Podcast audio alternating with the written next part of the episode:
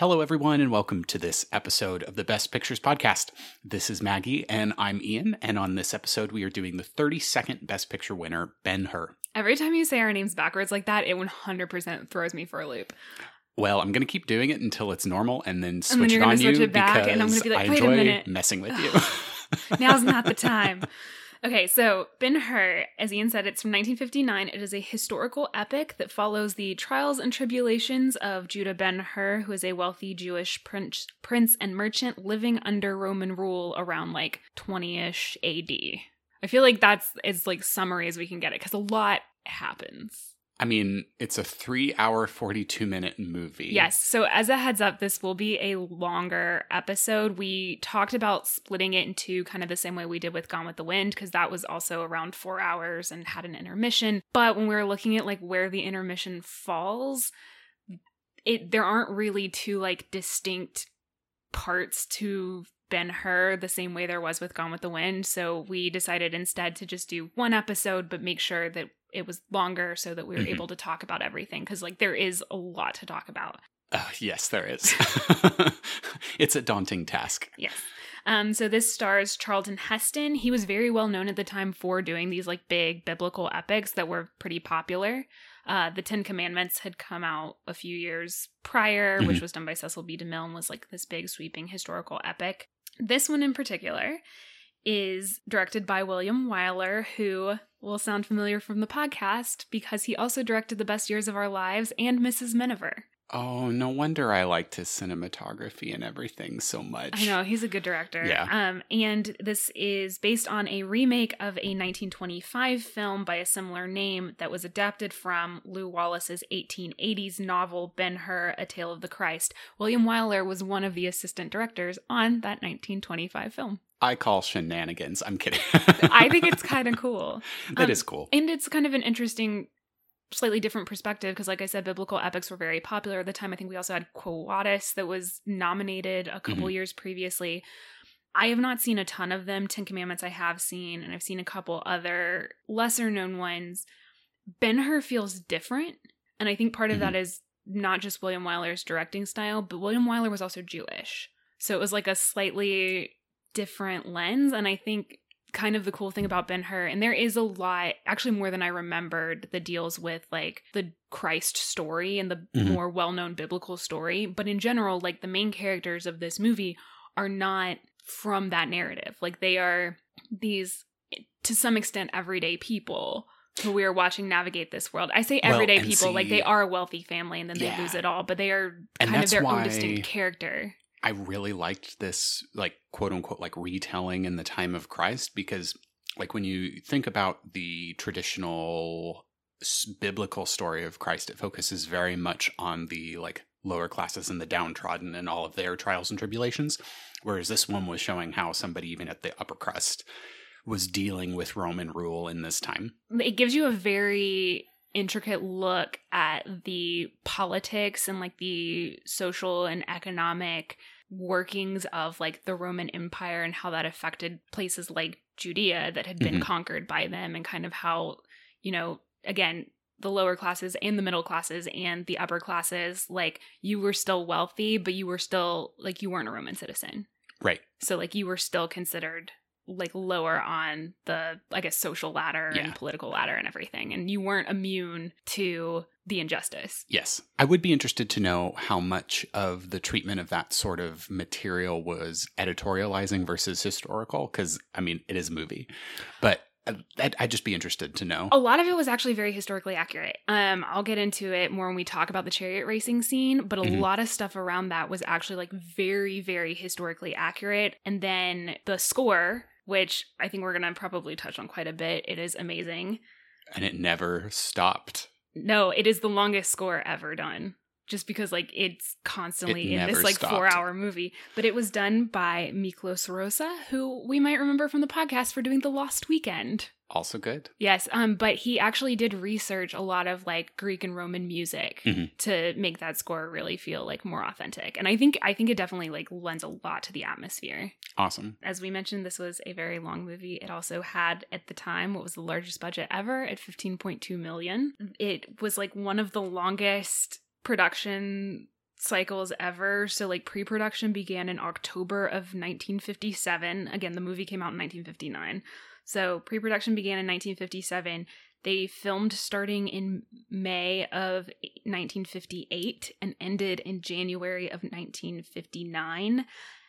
And they were shooting like 12 to 14 hour days, six days a week. Like it was grueling, grueling production. And then the post production lasted six months. That is a shit ton. Yeah. So this was a massive, massive Yeah. project. And really quickly, because I was curious, I just looked it up. That's like 130 ish million in today's dollars. yeah, like That's a was, lot of money. It was very, very big budget. And it paid off. It was immensely popular. And it is, at the time, was the second highest grossing film ever after Gone with the Wind, which is ironic because it is also the second longest Oscar winner after Gone with the Wind.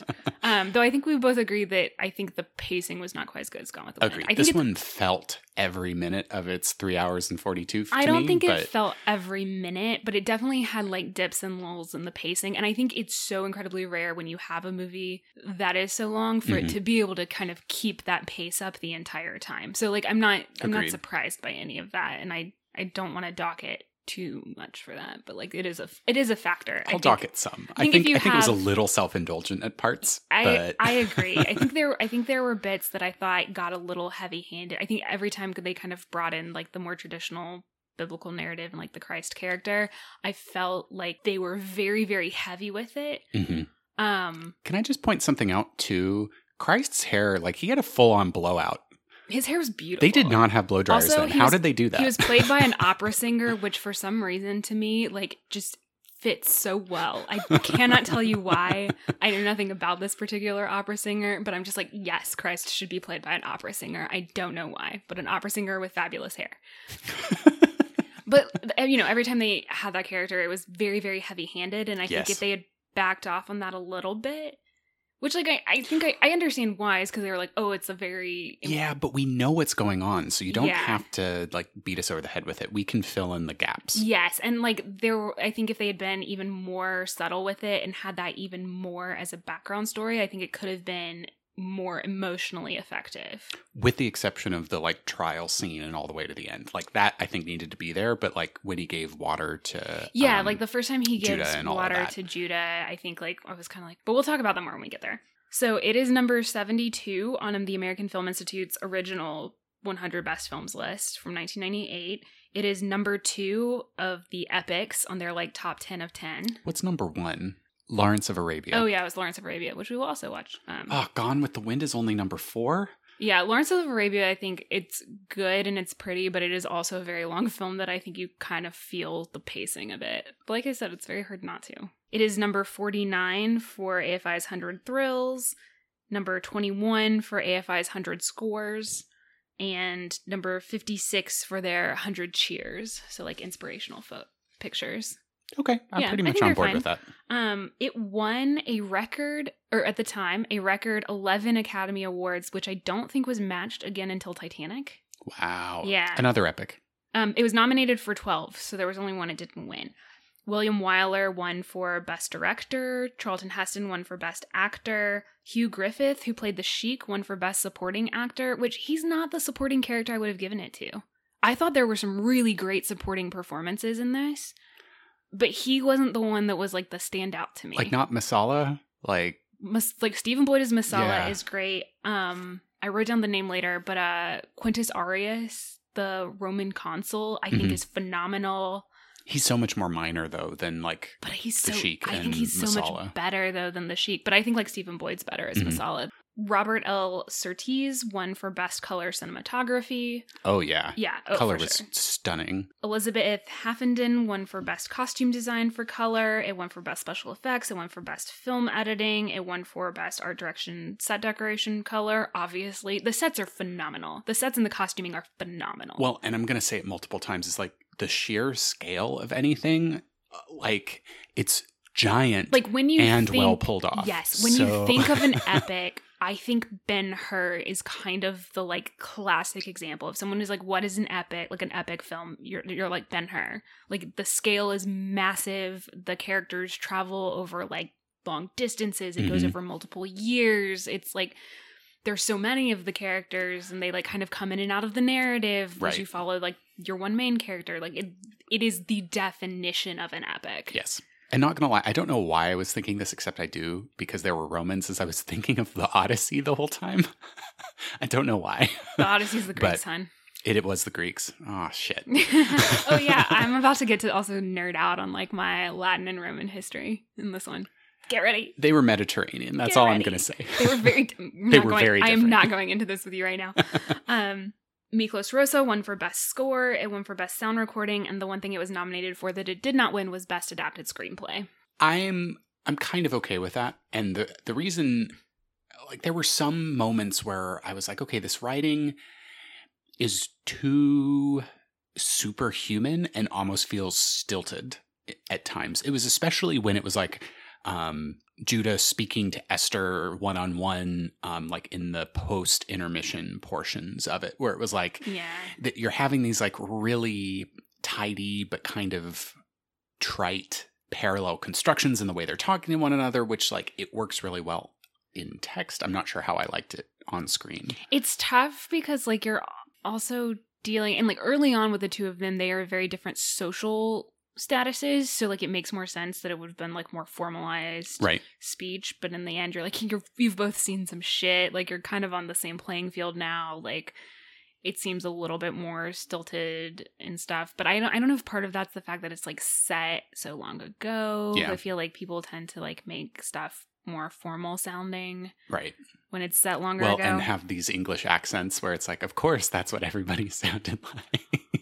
I mean, it's an American movie. It is. like, It's like let's make it sound foreign. Um, Which Except for the actress playing Esther was an Israeli actress. oh, interesting. Yeah, um, The- Haya Harareet. Say that one more time. Haya Harareet. I'm probably butchering that, but she's she played Esther. She was phenomenal, I did like her. especially in like those her. end scenes. Oh my Mhm. god, she was so good. In the first half, I was kind of like, eh, but then she pulled it off, especially when interacting with. I think when she was just um, given more, like when she was oh, given yeah. meteor stuff, she like went for it and like nailed it. Totally agree. Yeah. Now, to like kind of address the elephant in the room, there's a lot of problematic whitewashing in this film. The particularly the Sheik character. Yes, like Like- literally in brown face. Yeah. Yeah. So Yeah. that was like of its time. His performance was good, but I'm kind of like, you couldn't actually find somebody to Yeah. play. And also, Charlton Heston's super white. Charlton Heston, you're like, I I do not buy Yeah, that you at all. are from that region of the world. Apparently, though, there was a conscious choice by Wyler to cast a lot of the Roman characters as British actors and a lot of the non Roman characters as American actors to kind of show some sort of like societal divide. Uh-huh. And he also thought that audiences would think of like the British actors as more patrician. I mean, that's definitely playing off cultural like stereotypes that we have. So Yeah. Yeah. So effective if problematic. he did think about the casting, just maybe not in the ways that one would have hoped. I mean, it's 1959. Again, explanation, not an excuse.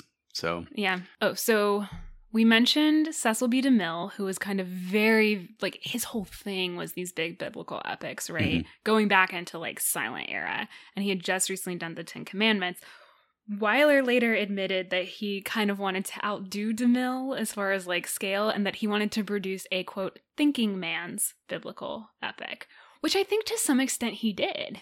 Like I I think he accomplished that because they bring up a lot of these like societal, political, community driven questions, like especially when Messala, you know, very early on in the film is asking Judah to betray members of his community and like other friends of his in order to help mm-hmm. him. And he's like, you have to choose. Like I think like that's a not something that you see like I don't know. I feel like so many of the other biblical epics are like we're just going to tell the same big story. we're gonna do a word for word adaptation from the Bible. Like, like they're not they're not really That's a generalization, introducing yeah like in general i would say they're not really introduced the ones that i've seen at least are not really introducing some of these like bigger questions of humanity like things like identity like what is your cultural identity Right. and what does that mean for you and like the choices you make Mhm. and what's important to you so have you read the book. No. I have not. Okay, yeah, yeah. Because I'm I'm curious how much of that is due to the director versus due to the material. I'm guessing there's not as it was written in 1880.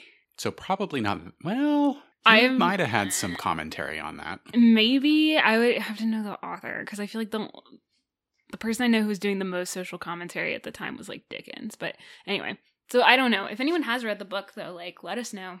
Okay, Lou, last. Lew Wallace. It, yeah, I know like the name, but I don't. I'm not familiar with his anything else he's written. Okay, so last little bit of background. Fun fact: William Wyler is the only person to direct three Best Picture winners. Ooh, Yeah, which is kind of sad because that means we're not doing another one by him, but I mean, I'd take another Mrs. Miniver. or another Best Years of Our Lives. I would take half of a Best Years of Our Lives. I still liked it. I liked it. I thought it was a little long. Yeah, I, Wyler's not afraid of movie length. Let's say they, No. they just keep getting longer and longer. They do. Um, other nominees from that year were Anatomy of a Murder, The Diary of Anne Frank, The Nun Story, Room at the T- and Room at the Top. Um, I did also see that Some Like It Hot came out that year, which is interesting, but was not nominated for Best Picture, and that is commonly recognized as like the best comedy ever. Interesting. It's so good. We'll have to watch that. You would love Some I Like It Hot. I really want to watch it. You would love that I movie. have seen nothing. I'm so sorry. It's okay. You have seen 32 Best Picture winners. I have. So, and they're the ones that most people haven't seen. yeah, it's a it's a lot that people haven't seen. Um, so, I'm. Are you calling me a hipster? mm, but it's not by like your own choice. Like, it's, it kind is. I chose I'm- to do this. okay, okay, yeah, you did. You did. Maybe I 100 didn't choose to Wait, do wait, the first yes, three, Ian I did of his, uh, afterwards. of Ian's complete own free will. there was no coercion involved or anything. now on record. He chose to do this podcast. All right, watch. so we need to get in the watch notes because I think that is a record for background for It us is. for a record length film. Well, Probably. not almost record. Oh, and there will be more background to come, but I'm saving it for the like pertinent parts of the movie. Oh goodness, I'm excited. It's some good stuff. it is, but I love. I, I knew immediately, immediately that we were in for an epic it because starts it's with like, an oh, we fancy. We have an overture on this It one. is Six and a half minutes long. okay, I have a confession. Why? I fast forwarded through it.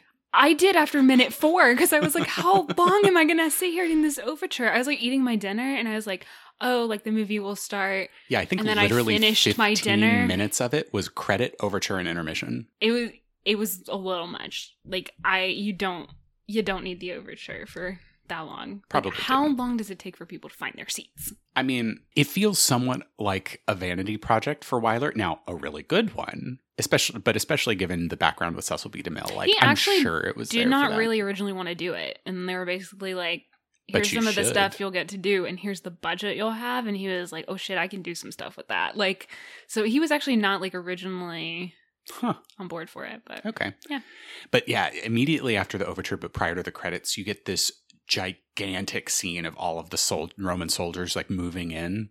And this was like kind of the jaw dropping moment for me when it was about the scale and also that technicolor yeah and they use green on like- the, the like green, uh, sorry, the red of the Roman soldiers yeah against the it's green very hills. very very vibrant Ah, um so good. and this was all shot in italy too um I was pretty sure it was Mediterranean. they but i know they looked at locations in like north africa and in israel but it was very hard to get um filming permits Mm, for for this particular movie in those locations at the time. Interesting. So they ended up shooting a lot in Italy. Um, but it is I think also important to remember that this is all done with like models and extras and actual sets and map Mhm. paintings. Like it's there's no CGI. So when you see those Roman soldiers marching, like it's a person. yeah.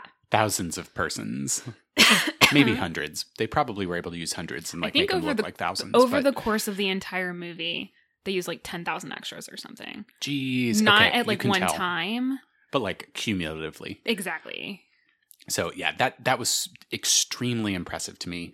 Now, I guess some of the parts where again, I'm kind of like, you didn't have to be so heavy-handed. We get the whole story of everything. we everyone get the nativity. So it Yeah. starts off really cool where you have the people just like doing the census. Well, they like kind of lay the scene. They're like, oh, the Uh-huh. census under like um Caesar Augustus, who was the first Roman emperor, Mhm. and you have like the people filing past this table of Romans, and they're like asking people like their names, where are they from, like where are you going, because they like basically like census stuff. Yeah, and pay their taxes. we have yeah, and we have like Joseph and Mary come through. and I will is- say the voiceover was beautiful. The way it coordinated with how the images move through, because he talked about.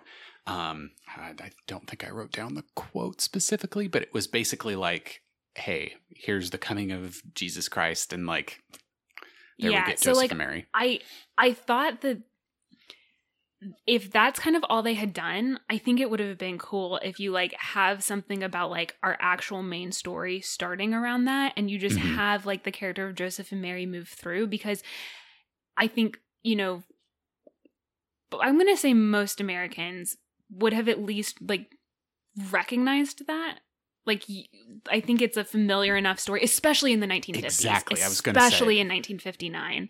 I think you know it would have people would have realized, of course, like who Mhm. that is and who it's supposed to be. So then I don't think they needed to fill in the entire long nativity they showed sequence. the star with the shepherds in the field and the three wise men. Beautifully shot though. Yeah, gorgeous. Beautifully shot. The way they set up and lit the nativity scene Yes. was and that's a common theme. The way that they handled medium dark to dark scenes and the lighting and the contrast. Like honestly, of all the films that we've watched, I think this does contrast in color the best that I've seen. It's up there for sure. I, I can't think of one that does it better. It did. It, I felt like they were treating a lot of the lighting like you would have in a black and white film, Mm-hmm. and like how much they and how much contrast they let it have. Mhm. Um, but yeah, so like a lot of times when we're talking about like the scene went on too long or we didn't need this scene, like we're talking about that from like a writing plot standpoint. Visually, it's pretty much always stunning. Oh yeah, and that makes it sort of worth it. like this is a scene where they did actually break this up, and this was like a true prologue, Yeah. and then you got the credits that kind of yeah, like, they did. They it. did. So they're But- using it to like set the scene. But again, I think you could have that story. I feel like, yeah, like it's a very familiar story. I think if you could have had the main story starting with something to do with the census, and then you have the characters of Mary and Joseph come through, we immediately know roughly our time setting, we know our place setting, and like we know that this other story is going to go on, be going on, and like intersect with our main narrative. But yes, after that we get some continuation of the Roman soldiers coming in, which like okay, we know we're in Roman occupied Judea, right? It is Judea, Judea or Judea? It's one of the. T- I've heard it pronounced Um, multiple ways. Israel. It would be modern day Israel. Yeah. Not So- at the time, though. anyway.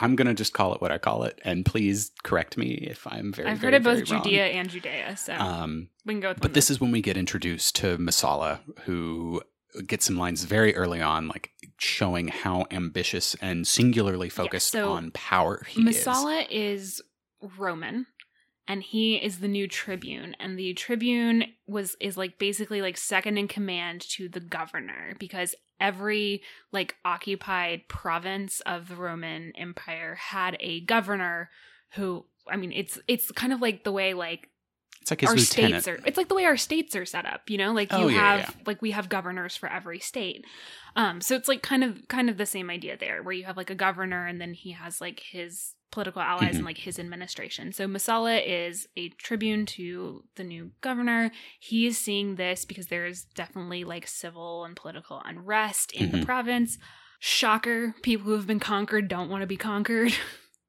Well, and he- there's some lines there that were really telling.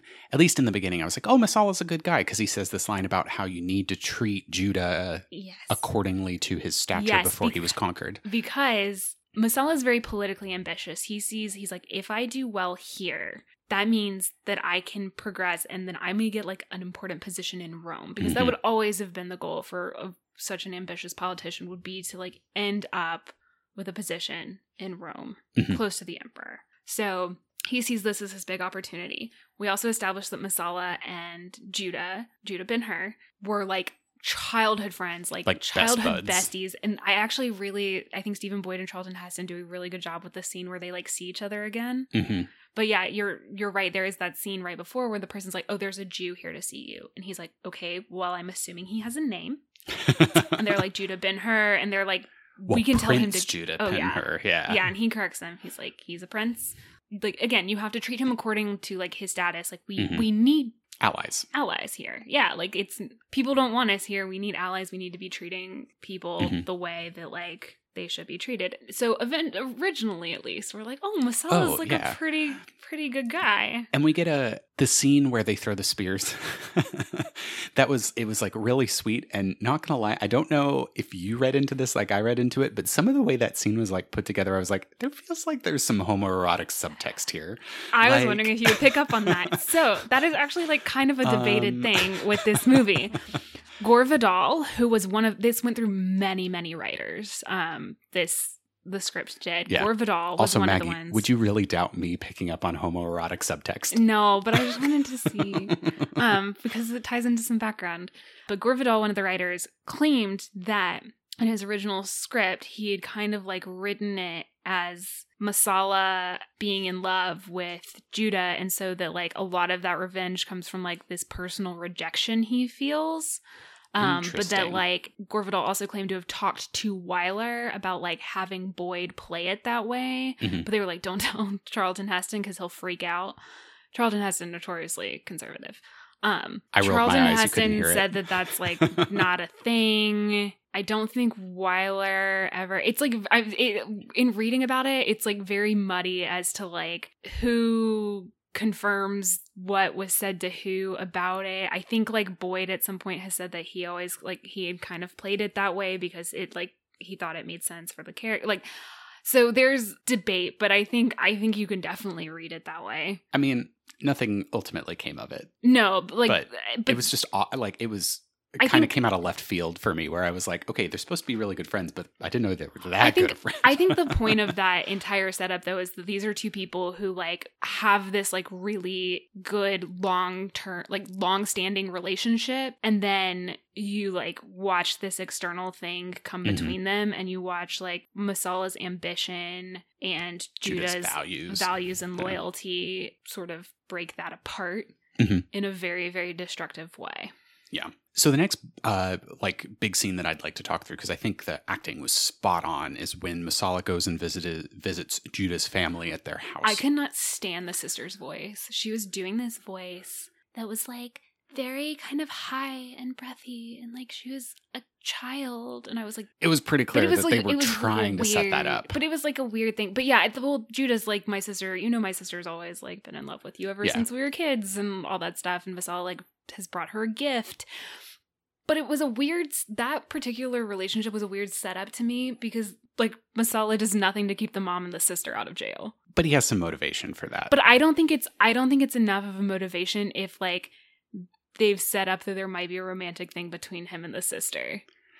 Like I think if they hadn't But set how that up, one-sided was the romantic thing? But like the way he's interacting with her, and he like brought, brought her this thing all the way from Libya. Like it's very like there was enough of like an interaction on Yeah. his side too that I was like, oh, does he actually care for her at all? Like, you know what I mean? Like I I don't know. I yeah, it made like his actions later on a little bit less cohesive feeling, Yeah. or amplified it. Like that's. I, that's I don't the think so. I think it made them reading. less cohesive. So I think they should have they should have made it either very clear that it was like a Mhm. one sided romance or just not had it been a thing. Yeah, I will say the way that the um, mother and sister uh, acted in this portion when Masal actually gives that little trinket and talks about how it's nothing but ashes, and they were like super excited. Then all of a sudden, this like Yeah, chill because he's he's talking about like this battle they fought Uh-huh. in what would have been modern day Libya. And he, or was it against? Who was it against? Was it against like the Assyrians or something? Anyway, he talks about how Yeah. basically like he was like, yeah, it was this beautiful palace, but like it's dust now because we razed it.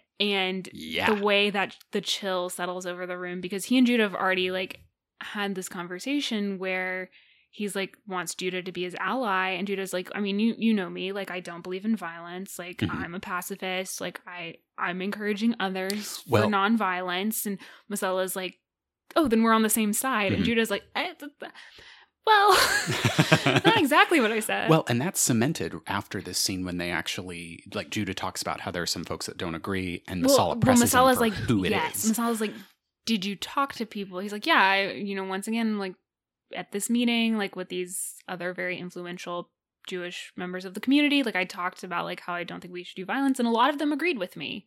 And he's like, a lot of them, but not all of them. But Judah's like, well, yeah, you know, you always have some people who disagree. And he's like, okay, well, who were they? And Judah's like, hold up. I'm not Did not agree to this. Yeah, I'm not a was- spy. Messala wants him to name names, which I think is such a such a line to cross in like that friendship because like they're in kind of a delicate Mm-hmm. situation because like yeah they were childhood friends but now they're both grown up and they both have very important political roles to play Right. in two different communities that are kind of clashing with each other. So like if you value that friendship and you want to keep that friendship, Mhm. you cannot be asking people to like turn people in. Yeah. Which I think was very stupid of Messala, but I think it tells you a lot about his character and the way He's he so power approaches hungry. and well the way he approaches that thing too. All about fear. It's about fear, it's about force. It's not like a like he he could have just not asked for the names and I'm sure he would have like picked up on them eventually Mm-hmm. in conversation. Like he needs Judah as an ally, but because Judah's not giving him exactly what he wants at that time and like he's he's gonna He's be playing the dick. battle and losing the war. Yeah. Oh, Winning the battle, losing the war. But now He didn't even with- win the battle. He doesn't get the names. Well, He's just losing. all the time. All the time. Lost the long game by a long shot. Oh yeah. So Messala leaves and then we are introduced to Esther.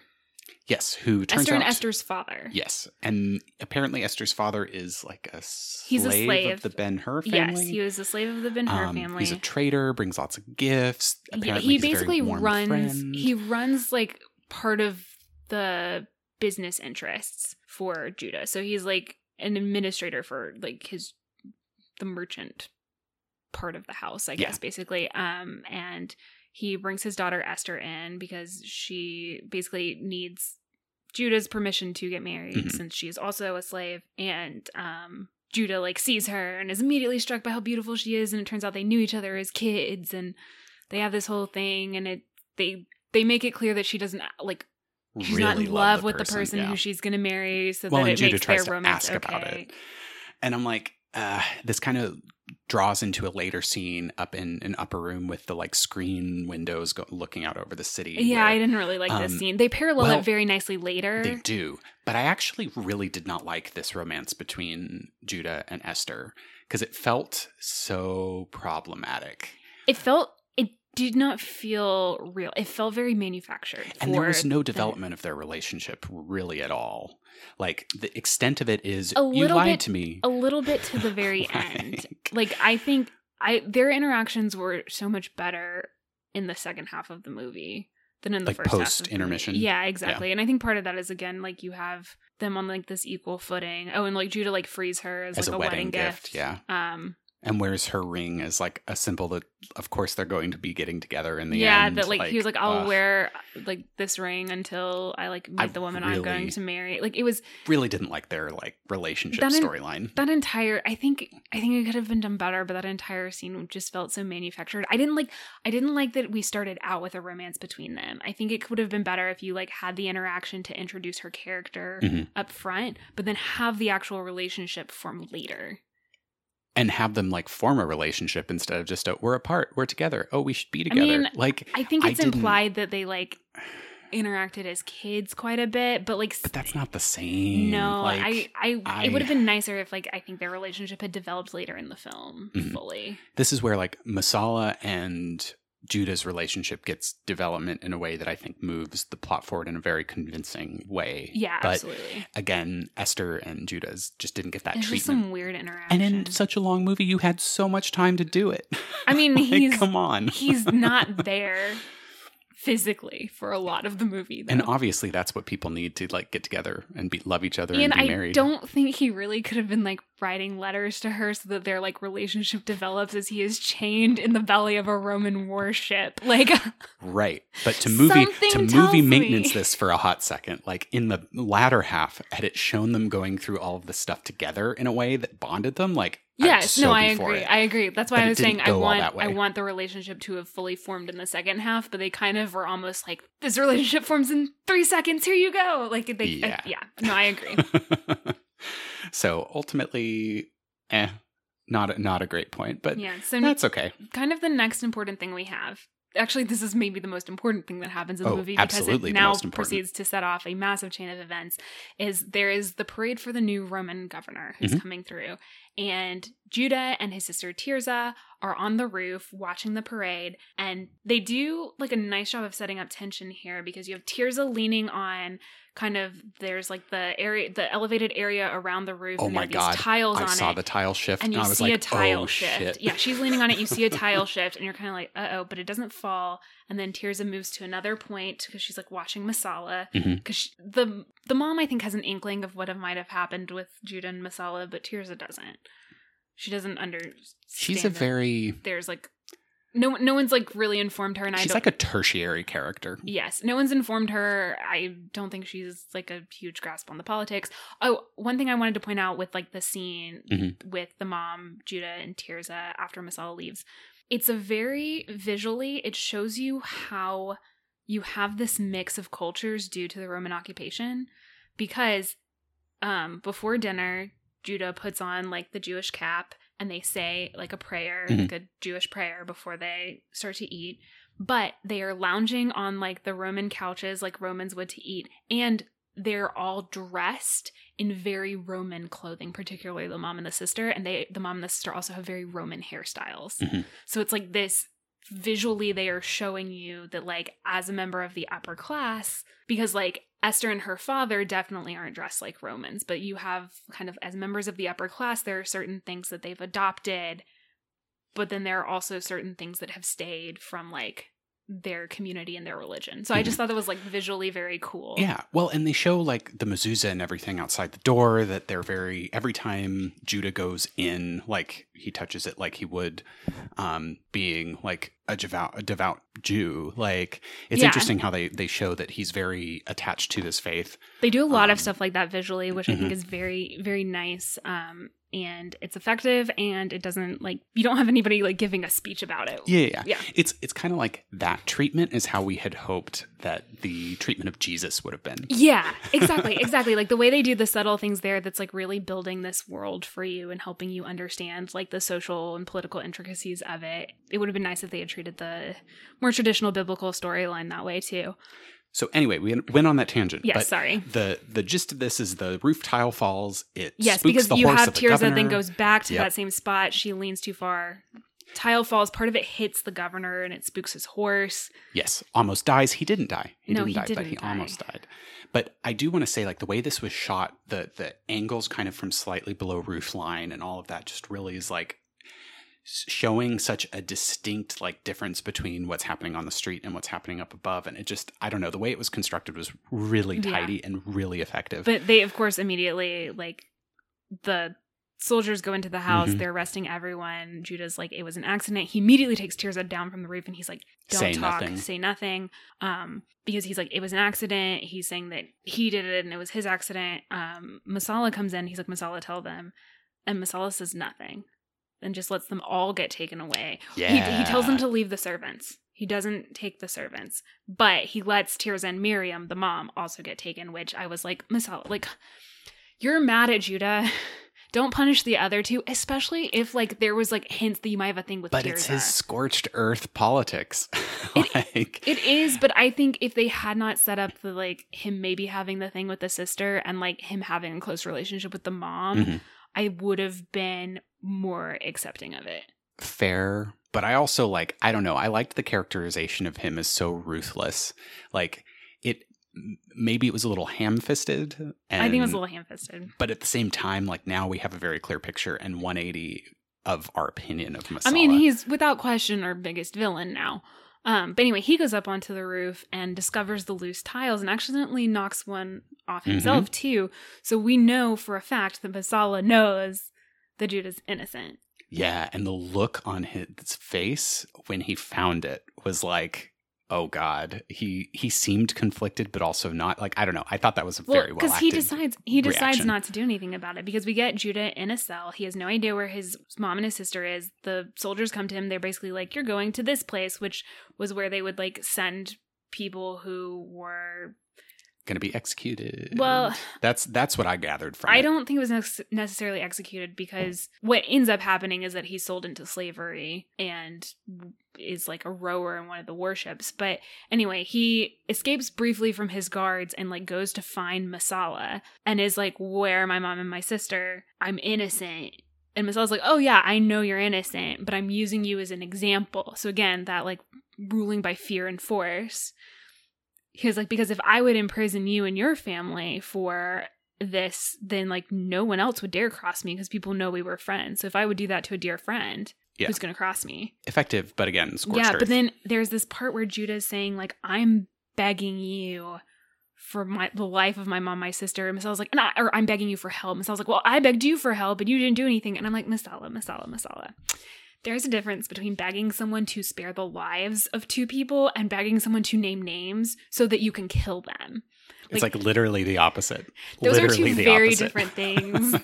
one of those you very much should ask for help for. The other one you very much shouldn't ask for help and like actually shouldn't do. Just come on. You can find an undercover person to infiltrate the circles. Just do Like, it that way. Yeah. It's better for everyone. Yeah, like it, yeah. So I wanted to be like, Was that kind of horrible of me to say? Probably. Sorry. No, but you, but what, what we're saying is like Messala could have actually like it's a He good could have gotten the characterization of him elsewhere. because like there were other ways for him to do the thing that he Mhm. wanted to do, whether or not he should. Yeah.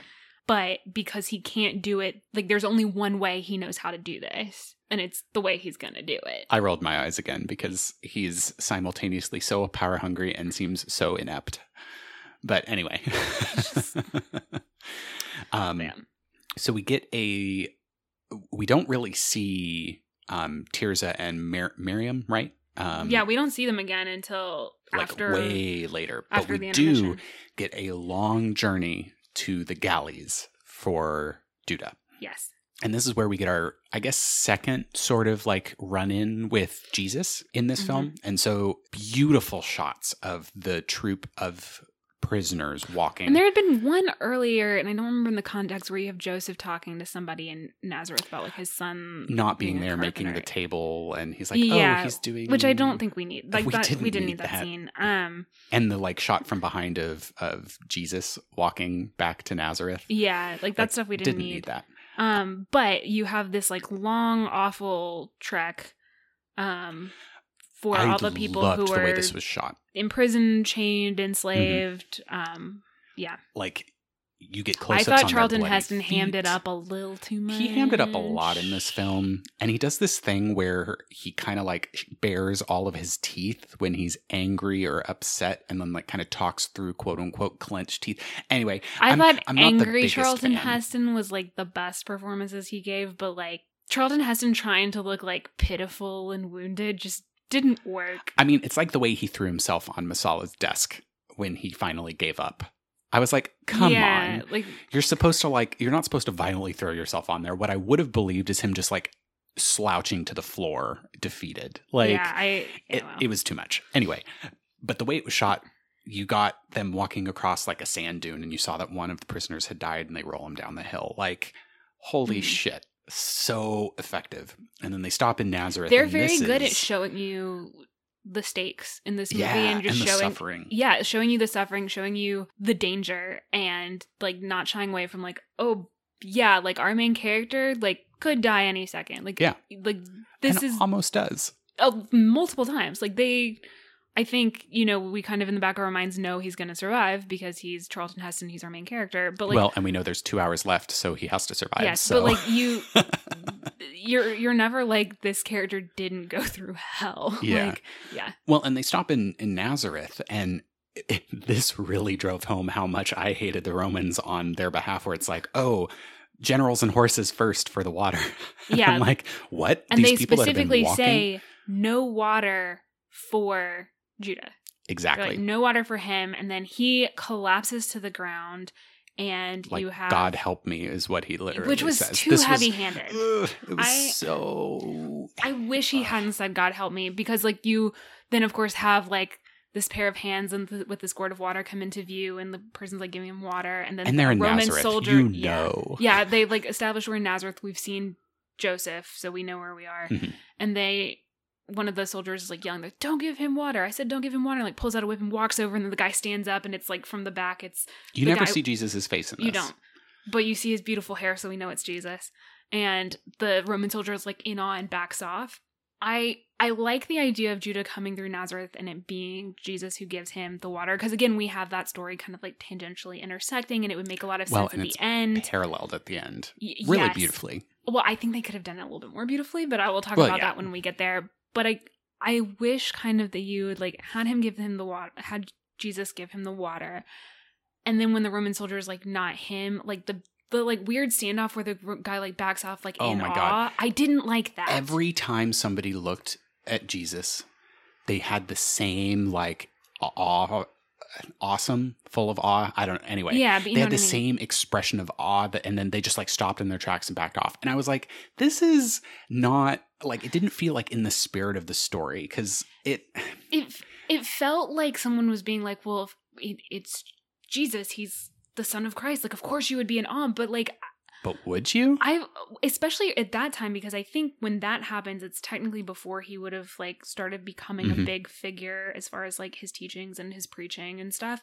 So like I, I it didn't make sense to I me I would have liked it more if it wasn't that he's like this guy who just gives off this powerful aura, but instead like he is this just kind, approachable, caring person who like it doesn't matter if the guy says don't give him wa- this guy water Mm-hmm. and like is threatening him like he's still going to give him water like Right. because it's the right thing to do like i think that would have that would have been yeah more and powerful to me honestly i would have been okay with like the soldier like cracking his whip at him and he running away or something like that. yeah but like the fact that he like still approached and did the right thing yeah exactly like i it it could have been handled so much better i wanted that character to feel more like a real person yeah yeah there I was think I think that's what it is, is because the rest of our characters, by and large, felt like real people. That then you suddenly have this storyline where you have this character that does not at all feel like a real person, right And like, you don't have to show his face, you don't have to have him talk. Like that's fine. But like, think if you toned down the like, don't give him the medusa stare is really yes, what it like comes this down to powerful aura, then I think it would have been more Yeah, totally powerful agree. and more endearing. So we fast forward like four years, three years, four years, something like that. I think it's around that time period. I think it's at this point it's three. They do actually a pretty nice job of where they're like they'll give you the rough timeline, but they're like you don't need to know. Like it's just a long time later. It's fine. Yeah, because they do this really nicely. Because I want to talk a lot about this, like the scenes on the, ship. the ships galleon and battle the galleys. scene. Like yes. yes, totally. This agree. is this entire sequence around the ships is like one of my favorite sequences in cinema ever because it's exciting. The special effects are so cool. The score does such a great job of like going with the scene. I think it's Heston's best performance in the entire movie. We get the character of Quintus Arrius, who I think is mm-hmm. the best supporting character in the entire movie. He's my favorite. He's I think he's fascinating as a character. Um, and you they set it up by like you have Quintus Arrius come on board, and there's just one guy next to Ben Hur because they're in the galley of the ship. They're the rowers, and it's just rows and rows of people. And again, I like that it's all extras because you can see that they're not perfectly synced. Even though they've got this guy beating the oh drum, God. and the way the score rolls, it's like, oh, it's so hard to describe, but it kind of like rolls up and down with the way that they're rowing yes, and with and the with time beat of the, drum. Yes, And oh my god, it's so good. I will say hot takes from Ian right now. One, the drum beater did not have enough muscle to have been doing that for hours and hours a day. Number two, ramming speed is ludicrous speed. Anyway, I'm done. Uh, Ian plays drums in a pipe band, so I do. We'll let him. I do. we'll let him um, critique that, I guess. But Quintus Arrius comes on the ship. He comes down there and he's going down the lines and he like has one guy replaced because he's like that guy's sick. Like replace him. He's like this guy's been giving you trouble and they're like yeah. And he's like well that won't happen anymore. And then he looks to Judah and he says something. He's like how long have you been here? And Judah's like a year and then three like what two or three more A year and one day less than it was like one day less than three months or something. The way he put it, it was like Yeah. down to the day. Yes, like he's and the guy was and he was like in like two or three years on like other ships before that, and so the guy's like, oh, so you're keeping count, and the way that they use that conversation, it establishes that time has passed. Mhm. It establishes so much about Judah's bitterness and his like character and how he has changed in that time, and it establishes so much about Quintus Arrius as Yes. a character. Like it's Arrius's so well response- constructed. Yeah, Ugh. but his response of like you have like an anger and a rage within you that's good it'll keep you going but you have the good hate sense keeps- but you have the good sense not yeah. to use it. which is like oh this guy can read him like an open book He says to Judah, he goes, "Hate keeps a man alive." Mm-hmm. Which is ah that's that was such a good line That's when this is when you have the like the pressure Arrius is test pulling them. Yes, he's putting them through their paces. and this is where ludicrous speed happens but it, it was that was such a good escalation yeah, you're waiting what is it, for Judah rowing? to break. It's it's one hundred percent a battle of wills between the two of them because they're watching each other and like staring each other down, and so it, it goes battle speed Oh, I, or I don't something, remember the speeds. They're like four separate. ramming speed, and then I thought ramming speed was is the ramming top. speed the top one? And anyway, but they escalate up like four speeds until they're going insanely fast, and they're like people collapsing, Mhm. and like Judah's still going, and he looks so mad, and he's Mhm. just staring Quintus Arrius down, and Quintus Arrius is staring him down, and then finally, like Judah won't break, and Quintus Arrius stops it. Yeah. Now, I want to talk about the set here for a minute because so good. it was amazing. And you know that was practical. I'm curious, Oh, do you yeah. know if they were actually in a boat? Because the way it was moving and the way that their oars moved, like they did something to make it look extremely I don't know about that one. That could have been a set on hydraulics or the way they were moving the camera. I know when you get the actual naval battle, Mhm. those are all miniatures Yeah, that, that were I done knew. on like a big I could tell. tank. Yeah. but they still look so They- good. No, no, no. It was it was great effects. It, Yeah. And don't get me wrong, I'm And the totally way they here lit for a good the way they lit the whole of that ship too, so it's like a lot of reddish lighting. Yes. Oh, so good. So anyway, set design here was really, really, really so so great. good. It, So it great. 100% deserved its Oscar. Mhm. But we understand from this that Arrius has some like weird reverence for There's Judah. a respect there. yeah, or 41 as he's affectionately called. Yes. Um, and so he calls for him. Arrius calls for Judah to meet him in Arrius's They don't establish that initially, though. You just have Judah walking into Yeah, and I'm quarters, and like- Arrius is sleeping. And I have a note that's like, "Wait, how did Judah get out?" Oh wait, never mind. Arrius called for him because Arrius wakes up and Judah's just there, and he's like, "So they said that you like wanted to see me," and Arrius is like, "You could have killed me right then." And then Judah goes, "I'm not ready to die yet." So again. Displaying his quote good sense because he's like, Yeah, I could have killed you, but then I'm immediately gonna die. Where am I gonna go? Mm-hmm. Like, He has such good executive function. yeah, he's like, now's not the time Highly because developed prefrontal he, cortex. his entire purpose, and he talks to I'm Arrius. cracking myself up. I'm sorry. he talks to Arrius about it, where he's explaining to like his mom and his sister, like this is what he he's like here for, like this is the crime he's accused of. He's innocent, but even though he doesn't initially say he's innocent, and Arrius is like, but you're not going to tell me you're innocent. He's like, would it help if I said it again? Like. But his whole thing is like, I want to go back and I want to find my mom and my Mhm. sister and I want to make Messala pay. Self preservation and revenge are his motives right now. Exactly. And like he can't go back and do those things if he dies because Right. he like just decided to quil- kill Arrius. Which I love that this motivates the unchaining of him There's also later. a great line that Arrius says that kind of I think makes him a really interesting character is because Judah says something about like God having kept him alive Mhm. and Arrius is like your God has abandoned you the same as the gods I worship have abandoned me. Like it's he says something about like it's like we're all in this together, it's sort so of feeling. yeah it's so quaint that you think existence has a purpose like he's got this very nihilistic outlook Mhm. that i always love in a character and he's like i don't know i think I mean, I i relate. like arrius a lot i like arrius a lot because he's like very much this i don't know he feels He's very pragmatic. he's very That's really pragmatic comes but like to. he he recognizes like something in judah that i Mhm. think he has i'm assuming felt in his own life and I'm Yeah. filling some stuff in i'm sure but and like I said, it motivates him prior to the battle to actually unchain Judah. Because well, the whole thing with the battles is what they would do is they would then chain the rowers to their station. yeah, so if the ship goes down, see ya. Yeah. So basically, and Arrius explains this to Judah later. He's like, you know, in, if we win a battle, you don't get to go free. If we lose a battle, you go down with the ship. Right. Like you're basically you're you're done. Like your situation's hopeless. But then he leaves Judah he gives orders to leave Judah unchained and it's like there's a look on his face like he's not a hundred percent sure why he's doing it Yeah. as he gives the order. But there's like almost like a curiosity of like a okay, I want to see how this guy handles this. Mhm. And it's Judah doesn't understand. The guy next to him's like, hey, wait a minute. What about me? why Sorry, 42. why did uh this guy not get chained? yeah.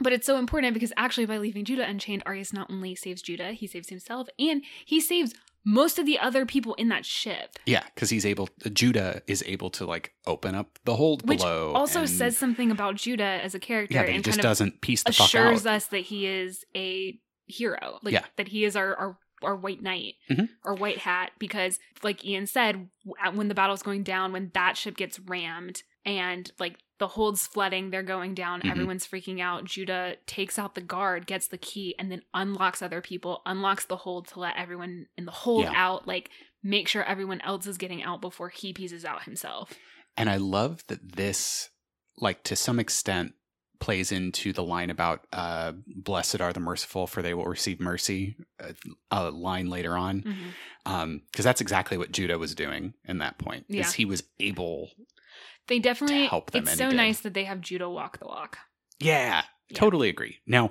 we glossed over the battle, which was spectacular. yes So one, the scale of the shots on the ship with actual people throwing the fiery cannonballs and all of the arrows and all of that was like really well choreographed. I thought Mhm. like a very good large scale fight. And then when they get rammed, the way that the set has like the water streaming in and everybody freaking out yeah again all like at scale it's just mind boggling all of the work that would have gone into just this like i was going to say 2 minute but it was probably 10 minute sequence Yeah. of of the battle and then even the models like you're seeing the the cannonballs like fly around some arrows go Mhm. it's i don't know the the It's practical effects good. were They're were very very on point But yeah, so Judah also saves Arrius, drags him onto like a like a floating, piece of wood or something yeah. All I'm gonna say is, if Judah and Arrius can manage, so could Rose and Jack. Like, um, come on, you guys. Speaking of another epic.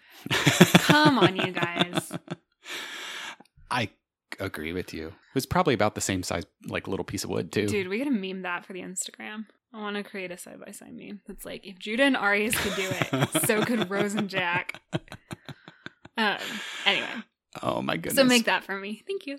But this is again when when they're rescued. This is where I really started liking Arrius because the biggest thing that he does is he lets Judah drink first. Well, there. I And think the there's some stuff we need to talk about before that because Arrius assumes that if his ship went down, that the battle's been lost, and Arrius is going to kill himself. But Judah Oh, won't. yeah, let that's him. right. Judah won't let him, and he's got him chained at one point. And there was a line that Arrius had said while on the ship to like all of the slaves before he like put them to their paces and all the Mhm. rowers was. He said, "We keep you alive to serve this ship." And so Judah's at one point got Arrius like chained so he can't like jump off the raft or like stab himself or whatever. And Arrius is like, "Why won't you let me die?" And Judah says, "We keep you alive to serve ship." and I was like, "Yeah!" And I love the look on Arrius's face where he's just kind of like, "Yeah, okay, fair." but they do get rescued, and it turns out that they actually won the battle. Which is like really good for literally both of them. Yes, well, because and there's a beautiful line too when they see the ship coming, and Arrius is like, "Is it a square sail?" Because the Romans had square sails, Uh-huh. and basically nobody else did. And he's like, "If it's the enemy." It's best for both of us because they'll kill me and you'll be free. Yeah. And then Rome and Again, then going Judah with the nihilist theme. Yes, and then Judah just says, and I think Heston delivers line really well. It's a Roman sail, and so they're Ugh. both like, "Fuck!" But then they get on the ship, and like you said, Arrius does this really nice gesture. They bring him water immediately, and he gives it to Judah first. He lets him drink first. Yeah, the way they use like water and drinking in a way that you would not have expected is really great. But it makes sense for that It like does. climate and Absolutely where they makes are. sense. It's yeah, it's the visual symbolism is Yeah. super on point. And then they get the like homecoming of their lives, ticker tape parade, everything. Like In look at these awesome people in Rome. They go up so, to the emperor. Mhm. We're on Tiberius now, and he okay, asks flexing on that Roman knowledge. Well, I gotta do it sometime. um, but he says to um Arrius, you know, asking him about Judah, and Arrius explains like that's the guy who saved me. Um, and Tiberius is like, we'll talk about him.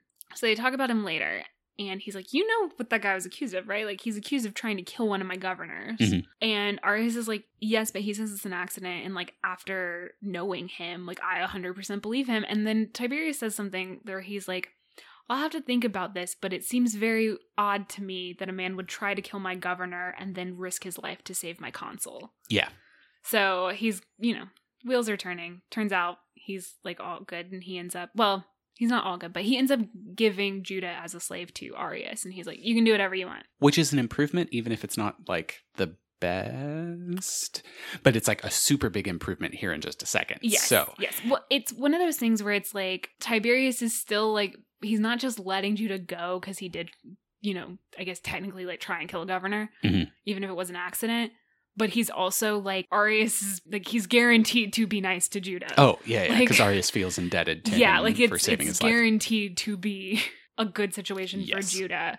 Um, I'm not sure if Arrius like he may just like straight up free him too, Well, and I think and he definitely adopts him. yes, which is tantamount to freeing him. The- yeah, that it will would by adopting him, he's not just freeing him, he's giving him his name, which is yeah, is and like citizenship huge. Yes, and all of his property that he will being inherit. a Ro- and like, being a, holy ci- a. Roman citizen was a huge deal. Like that was the top. Like Yeah. if you were not a Roman citizen, you were automatically below anyone who was. Mhm. Like socially, economically, politically, whatever. Like there were rights that you did not have if you were not a Roman citizen. Yeah. So becoming a Roman citizen was a huge deal. And it was actually a very common practice too for people who like had maybe lost a son. Like Mhm. Arrius talks about like how he lost a son and Judah's like become like a son to him. Um, and they also establish here that Judah is really good with horses and is a great charioteer. well, and we got like a Which is little bit later. of that We did at the early very on when he gives a horse to Messala. Which established that they both like horses and racing and stuff. But like here we're we're still we're reminding people that he's good with horses because that becomes very important. yes. Um This is another thing where I had a gripe where I wish they had developed that more than they did. I thought it was fine. I thought they told us it enough and then they prove it in a brilliant nine minute chariot But sequence. they only prove it once. but it's in one of the most amazing sequences in cinematic history. Um, but anyway, the practice of like adopting an Mhm. adult to like become your heir. Actually, there were like four emperors who became emperors because they were adopted by the previous emperor. So what you're saying is I need to get adopted by an emperor? Good luck with that. That's exactly what I was saying. Obviously. Um and so there's this like large homecoming party that they're a part of, and this is where that announcement happens. And it's like everybody's cheering, but Judah's reaction is like much more muted than everyone else's, which I think is really good in the grand scheme of things because it's you get very the clear. idea that it means a lot to that it means a lot to Judah. Yeah. That it's not lost on him. But his heart is what a elsewhere. big yeah, it's not lost on him what a big deal this is. But he, you know, he talks to Arrius and he's like, I, you know, every moment I've spent in Rome, he's like, you know, I'm, I've, I've felt guilty because I'm not back in Judea looking for my mom and my sister. Um, so he's like, I have to go back. And Arrius is very understanding of it. He's like, you know, that's the thing that you always said that you were gonna do, and like, I hope to see you again. I hope you'll be back in Rome. But like, I get Mhm. it. which is so understanding. I know. I, Arrius I love a- Arrius. Arrius has such a good character Sort of. arc. It's but he, it, there's like an arc to his character that's like really nice and accomplished really well, and and not that much time too, which I think is very cool. Yeah, And I think the writing's totally really good, and I think the I mean, performance is really he good. He did have a transformative experience he did. in that battle, so like Yeah. I'll I'll accept it. Um, accept it or allow it. I'll allow it. Yeah. I'm sure William Wyler's so happy to hear that. isn't he? He's the opposite of turning in his grave. Um, so we we finally get that uh, Judah has gone back to closer to Ju- Judea. Get some really awesome scenes of him at like kind of an oasis type looking place where he's like lying on the ground. This beautiful shot up of um, remind me of this character's name. I cannot remember the horse owner. The Sheik or The Sheik. The Okay. Sheik, yes. Where he's like, Oh, hello, who are you? What are you doing here? I haven't seen you before. Like, what's going on? yeah, because the Sheik. So the important thing about the Sheik is that he loves horses and he loves racing, and yes, a lot. And has a lot of money. Yes. Um, and he plans on going to Jerusalem to race his horses and all that good stuff. And Judah like gives him some tips on like the Yeah. lineup of his horses. There were some really great scenes at this like oasis type camp thing. Um, one, the stunt riding with this guy pulling the chariot with the team of four horses was spectacular.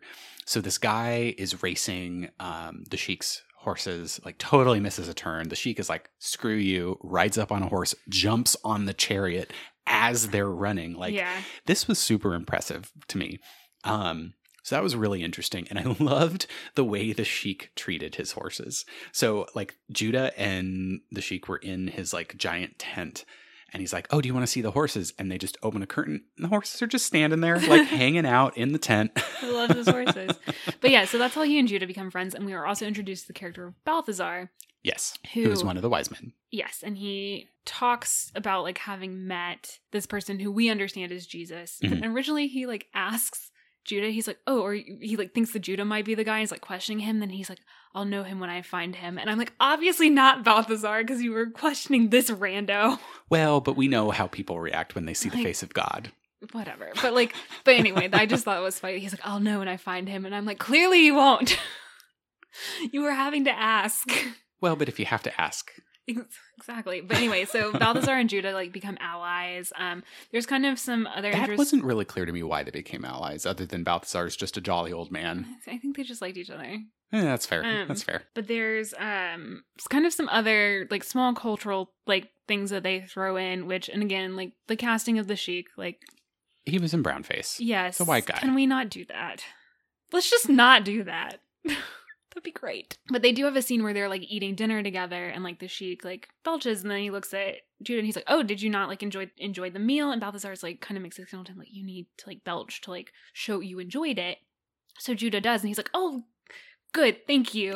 like the was like thank you and it was just kind of like this interesting little thing where they like just like threw this little like cultural difference in there Uh-huh. but had them like work with it i don't know like i just thought that was a very nice moment between those characters where like judah learns that like this is a thing that in that culture signifies like you enjoyed the meal and you're thankful for it so he does it and then the guy like it's characterizing him as empathetic. yeah, like, and then the sheik like it recognizes that he's like, oh well, thank you for like doing that cultural thing for me. Like I don't know, it was just like a nice little moment. I Yeah. thought, and it also kind of enforces this idea that like it's not a monolithic world that they're living in. right, which it wasn't. No, and I actually think I think that you know casting problems aside, the movie in general does a good job of showing that there are like different strata of Mhm. class. There's different cultures. There's like the this world is not monolithic, and it's not even just like the Romans versus the Jews. Like it's there's like so much A lot- other there's a lot stuff going on, on, in yeah. the world. yeah, yeah, I totally agree. Yeah, So this is like the, um, I guess, interlude before Judah's able to get back to Judea and see his house, which um, I've affectionately called the BHBNB, um, Ben Hur B&B. Yeah, I got it, I okay, got just it. making sure. um, Um, beautifully lit and so different from the last the time we saw it they because changed it into last like, time the we saw it was a- like ugh. The last time we saw it was a shot of Messala standing in the middle of this very Mhm. resplendent house. And now it is completely run down. The Totally lighting is in overgrown. blues and Well, and the way they changed the colors in this part of the film was really, really great. So that you go to these kind of like muted greens and browns as opposed to kind of the bright like reds and Yes. golds and all the stuff that are uh, symbols of wealth and Yeah. blues, honestly, too. So again, set design, yeah. They were on So- point. And costume design, because they do it with the costumes too, because Esther Yeah. shows up and Esther's now in this like black and brown, Mhm. more drab dress, whereas like previously she'd been in like these like brighter yellows and everything. Um, and she and her father are still in that house because she's taking care of him because he was arrested after Judah was, and they kind of imply tortured. But or at basically, least he doesn't have the heavily. use of his legs anymore, is really what I was getting from that. I wasn't exactly sure what was going on with him because at one point I thought he was blind too, but we also see him walking later and then he looks at Oh, maybe it them with recognition. Yeah, But he like 100% like sees them away and is like, oh, they hey. broke him, like physically But broke like, him. but he's not doing well. So we're not, not at entirely sure what the issue is, but he's not doing well. Um, he's weak. There is a point where there's like this like big beefy guy who's like helping them out Mhm. and he like goes to like carry the um I actually don't even remember what that character's name is. I just know him as Esther's dad. I feel kind of bad because the actor does a really good job too. I like that character quite a bit. well, There's a lot of characters, you guys. Apparently, like 348 or something people have speaking roles in this film, but only 45 of them are considered main cast. only 45. Only 45. Only. That is such an understatement. Where the hell did this go? Where I'm trying to find. Okay, two seconds. Simonides by Sam Jaffe. Okay, cool. I believe that's how you say his name. He Um, does a great job. yeah, he does. He does a really good job. But anyways, um, so Judah is like, I'll carry him. And, like picks him up and stuff. Mm-hmm. Um, and it's just it's a very nice scene between like Esther and Judah too, because at first Yeah. like she can't believe it's him, and then he's like asking if she's heard anything about his mom and his sister, and she's like, no. And And she kind of get- fills him in on some shit that's been going Yeah. down. But then we get the parallel scene up in the upper room behind the fun arabesque screens. And this scene was really nice. It was really sweet, but also where was the relationship development? Yeah, we've already discussed. So anyway, Nowhere. I won't go back into that, but they kiss and they're like, "Okay, we're we're married." They're Not really. they're now. they're a thing. They're pre-married. Does that make sense? So engaged, Ian. Are they engaged? There's though? a word for it. He's wearing a ring. You're not wrong. It is a thumb ring, though. I'm not sure if that counts. It does. Okay. Also, I do find it funny that that ring was on her ring finger, but it only fits on his thumb. thumb. because Just yeah, saying. I don't Just know about you. My thumb is my thickest finger. I mean, same. Interesting. So the fact that his thumb. and he like struggled to get it off of her ring finger too. So anyway, fun fun observations Anyway. about this.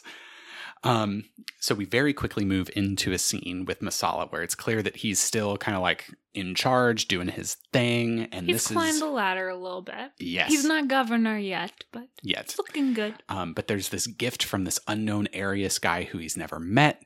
And like, oh, look at this beautiful golden knife that. But it's like it's like knife a is. curved blade. It's like a one of those long. It's not a scimitar quite, no, but I would say it is a knife, but it's like one of the long curved ones. yes, Messala has no idea who this is, and he's like, oh, I've never seen him before. And you hear, but from he the knows the name of Quint. He knows the name of Arrius. Yeah, because it's So he's like, oh, big deal family. Yeah, Um, and you hear Judah say from the shadows, "Oh, but you're wrong. You have like something along the lines of you do know me." And the way he walks out of the shadows into the light, and the reaction on Messala's face is just like golden because he's And- like, "I thought you were gone." Oh, there's- but he kind of holds it together a little bit, and he says this line.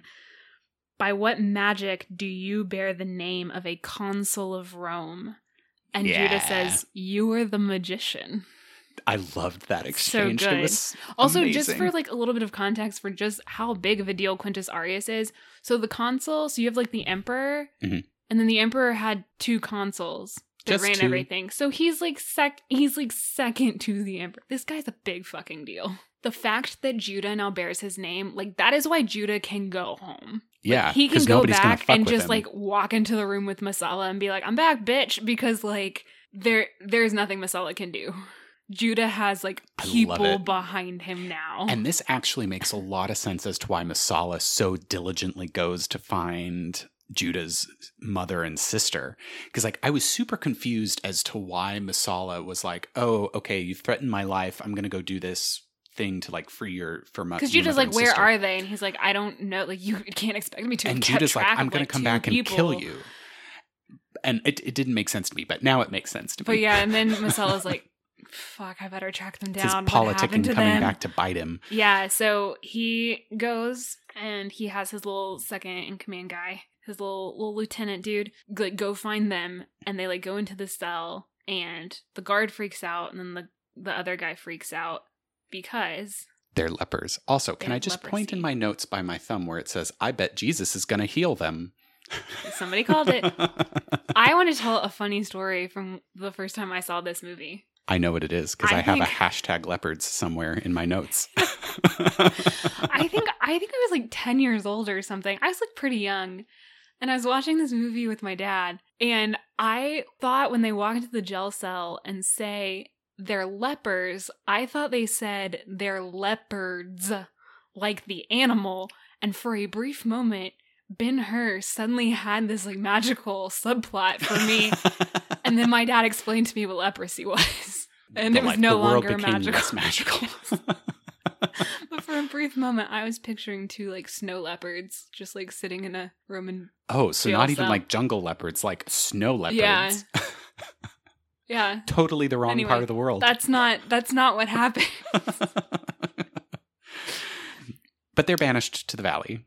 yeah, because um, of course, at the time, like it was uncurable. Mhm. It it is contagious, so like Yeah, they lived in their own like colonies. correct to be concerned and like Feels similar to like tuberculosis sanitariums. kind of yeah. It was it was again Maybe it's like less an, humane, but, but it's like an infectious disease not but that it's like- sanitariums were. it's but anyway, bacteria sorry. based so like it doesn't spread super quickly but like if you have a lot of contact with Mhm. the people so those people were often very isolated of course like you would end up falling into poverty it was especially prevalent around like in the lower classes and stuff Mhm. and like people who are living in unsanitary conditions and stuff so anyway they they go to the valley of the lepers Yep. on the outside outskirts of the town to But basically we get a banish themselves heartbreaking scene between Esther and Miriam Oh my and God. Tirzah. The actresses what work? This scene is so good. They do such an amazing job. Also i think this might pass the Bechdel test. They talk a little bit about judah but they don't at first. Does it pass the? i think it does. Test? i think it does. I think it it skate i think it skates through because the initial part of the conversation is that they're just hot. She's Esther's just asking like Miriam and Tirzah what they're going to do. And she's like basically questioning them about what's been happening to them. So I'm going to say it passes by Okay. a small margin. But anyway, the scene is really, really good. And it's like Ian said, it's absolutely heartbreaking, but it's beautifully lighting, lit. yes. So they're in the courtyard at the BHB and B.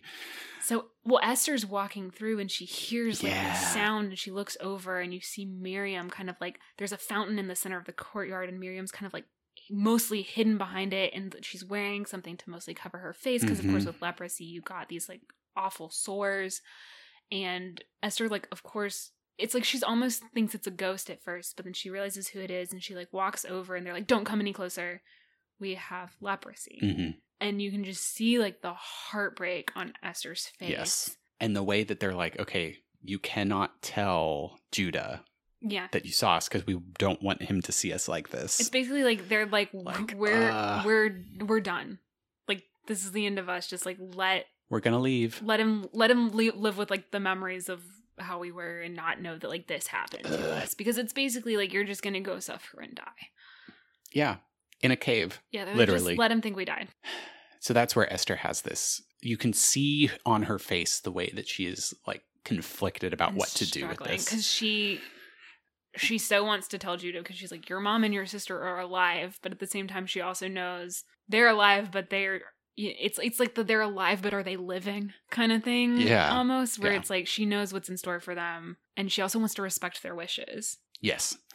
But it uh again, gorgeous scene, really pretty scene. But yeah, and then the- she does flat out lie. Oh, and the actress does it so well. She gives this great performance where she's she basically tells him she's like, I know that they're dead because I saw the bodies when they were like questioning my dad. And he's like, Why didn't you tell me? And she's like, I couldn't, and I didn't tell my dad either. Like she basically is just like, I'm like kind of says like, I don't care if Judah's mad at me. I don't care if he doesn't want to talk to me again. I like I'm going to yes, I'm going to do what Miriam asked me to do because at that point, like that is what I can do for her, Yeah, Along with bringing her lots of food later, which was which so we find sweet. out later. But yeah, So sweet. Um and Esther's this Esther's a good character. She really She's is a very good like character, especially in that second half when they like Mhm. give the actor stuff to do. They like give the character some that's all she needed is stuff to do. decisions. give, God, give women stuff to do. Um, so yeah, that that completes the first act of Ben Hur.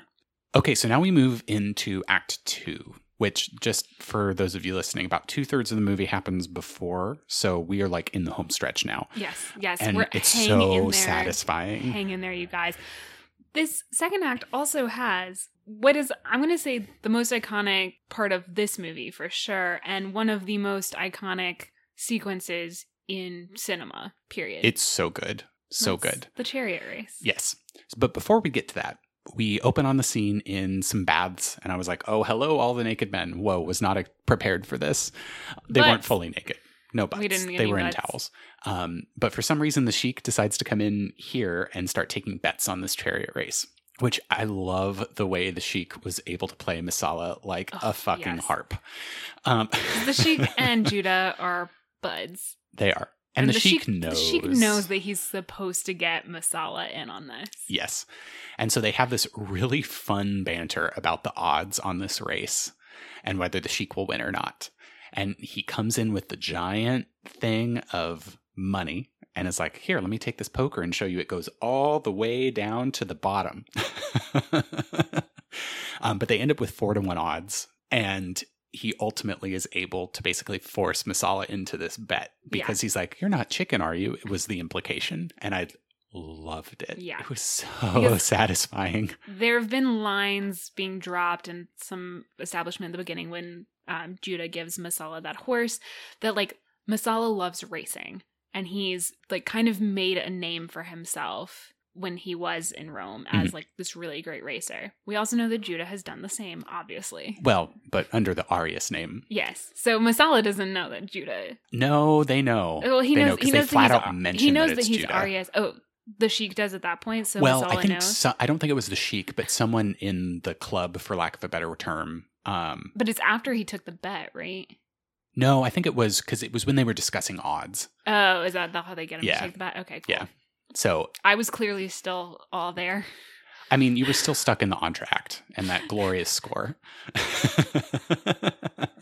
But um, anyway, Um, So get this bet down. So it's on, y'all. love it. And so we get some of the like preparation training scenes with the horses and Judah and like again some really fantastic Yeah. writing and horse work um, going on there. And the scene of Judah actually talking to the horses, I thought was kind of bizarre, but also kind of sweet in this like really weird way. Because he was like giving a pep talk to each one. It was like, okay, you are the rock. You're going to be like slow and steady. Oh, you're the sprinter, but you know, you got to wait until the last lap to win it. And like, I don't know. I, that was very endearing Mhm. overall. Now, Heston did his like weird jut his jaw and bare his teeth thing, and like he does this thing that I need to find a screenshot of so we can actually like show Yeah. the thing that makes He's me got, so He's got uncomfortable. some very distinct acting ticks. yes, which only I did for most of the movie. It was fine. This was one part where I was like, "Is that really how you wanted to play it?" Okay, Yeah. that's fine. Um, so yeah, that was kind of weird to me. But we very quickly roll into the like race day preparations. Okay. And this is again where we saw some really great costume work where you have Judah in this like white and blue getup, Mhm. which and he's got the all white horses. uh huh, and the And then- white and gold chariot, and, and like oh, so they ha- they're lining up all of the the chariots and the racers and they're there and then there's um a spot missing in the lineup and they're like where is number five where is number five messala comes rolling in in black and red with an all black team of horses so we very clearly have our good guy bad guy white hat black hat white horses black horses also, kind can I just say that the uh, white and gold versus the red and black was so apropos for us. our university colors were white and gold and our biggest rivals are red and black so so take a guess at who that is. Yeah. Anyway, Oh, anyway. Um, but uh, the sheik also rushes down and points out to Judah that Messala is driving a rigged chariot. So they're like these spikes. spike hubcaps. Yeah, spiked hubcaps that will like when they rotate, basically create like a drill. yeah, more or less, Yeah, will tear up the wheels. as we saw. Not to get ahead of ourselves, but yeah so i will take this time to kind of because we'll we'll go more about like the chariot race and the shots if you have not seen this like just look up the chariot race it is phenomenal and remember that every bit of this was done with like stunt doubles and real horses and real chariots but i just want to like share some Yeah. background on this sequence because it's so so cool so the sequence as a whole, there was basically a unit that was in charge Uh-huh. of filming the chariot sequence. So Wyler directed the like big procession at the beginning and the big procession at the end. But the second unit, headed by Andrew Marton and Yakima Canutt, filmed the chariot race, like choreographed it, filmed it, trained people for it. It took five weeks of filming over the course of three months. All of those horses were like specially trained for this because they were pulling the, um, I think they're called quadranga or something, but the chariots. Uh-huh. Um, that are modeled after authentic Roman chariots of that time. They all weighed 900 pounds apiece. Jesus. Um, which when you like those horses are booking it those horses are so fast because when they were filming it they actually originally had the camera mounted on like this little italian car that would go around the track because they built the full scale track like it's modeled of course they did. it's Again, modeled the after- scale of this set is It's- insane. it's called a circus like those tracks are called circus like the circus maximus in rome but this was modeled after like an actual circus near jerusalem all I been can like an think of actual right now, Roman Maggie, circus. is all eyes Pana on me in the center of the ring, oh just I, like a circus. I love how you went for Britney Spears song and I went for the Latin phrase bread and circuses. if that's not us in a nutshell, but like they it's modeled after an actual one like the dimensions are correct but they had this the camera on the top of this little like italian car that they would like right like we're going to drive in front of the horses but the horses on the straightaway accelerated faster than the car. Well, it's because it's a little Italian car in they the fifties. imported a more beefy american car to do it and the horses still accelerated faster than the car on the straightaway. Like Jeez, they so they would have like seconds to get the shot they wanted from the front. Yeah, and then they had to get the fuck out of the way. basically yeah um so that's why like part of it took so long and there was like an insane amount of footage there's an urban legend attached to this film that a stuntman died during the filming of the chariot sequence and they left the death into the film that's not true no one Okay, good. died I'm glad. somebody almost died Well, so all of the I, I presume they were dummies that were getting like run over. yes, any beaten. anybody who got straight up run over was a dummy. But like, oh, and Charlton Heston and Stephen Boyd both actually learned to drive chariots for this. So all of the like far shots are stunt doubles because Uh-huh. they originally filmed the whole sequence from afar with stunt doubles, and then film went back and filmed the close ups of the actors. But all of the close ups of them like in the chariots driving the chariot, that's them. It looked like a lot of it was on in front of like a projection screen though. At least for the close-ups on the actors. Mm, I don't think a lot of it was. I think some of it was, but not like the all of it. straight on shots I think definitely were, but the side shots, yeah, that the was side, them the side shots were in the running. ring. The Yeah, straight on yeah, shots, yeah, maybe. Um, especially if they're having trouble with the, the car. But Yeah. the side shots, the side shots were not, and that's. I think it makes such a difference because you can tell, like, you can see like the horses moving as they're like yeah. trying to whack each other across the chariots. But like the accident that happened, so it was Joe Canutt who was the Charlton Heston stunt double and was Mm-hmm. the son of Yakima Canutt, who's like this famous like stuntman specialized with horses and stuff. Uh-huh. Um, there's the bit where Judah flies over the front of his chariot because they like go Yes. over that wreckage. Joe Canutt actually unexpectedly like flew up and like like actually got hurt in that scene. Yeah, like I ended up with just a minor chin injury, but when it happened, like they thought he was gonna die. Like they thought it was over. Um, but he was able to like stay in the carriage and like regain control of the reins and everything. So they came up with the idea of having Judah that like keeping that shot in because it's the faraway shot, and then having inserting a close up of Heston crawling back over the front of the chariot to like imply that like Judah like gets thrown out and is able to climb back in. Yeah. Ugh. So no one died, but somebody almost did. Well, I'm glad no one died, but holy shit, that was a good. That's like one part of it that I specifically called out as like super impressive. You get like the horse Yeah. jump over a crashed uh, cart, and then the cart flying up over it. Oh, that's awesome. Yeah. Yeah. I mean, the, that entire sequence, like I said, if you have not watched it, like you can definitely find like just that sequence on YouTube, I'm sure. And you should definitely watch it because it's so impressive and it's beautifully shot and it like really has tension because you have these shots of like Messala's spiked wheels like tearing up other wheels and there are crashes and like people are getting kind of like pressured up onto the curb on the inside and And thrown off their chariots Yeah. and like run over by chariots. At one point, Messala like s- Ugh. is right neck and neck with Judah, and he starts like whipping him with like the horse whip, and they like kind of get into a tussle across, and like the wheels get locked on their chariots, and Judah manages to like get the whip, and then like it knocks Messala off the back of his carriage, and he gets dragged and then run over. Well, no, it, it- the wheel, Messala's chariot wheel comes off in that scene. So it's like he got a dose of his own medicine where he had his own wheel fail. yeah, And let me tell you, my verbatim note here is fuck yes, that's what you get.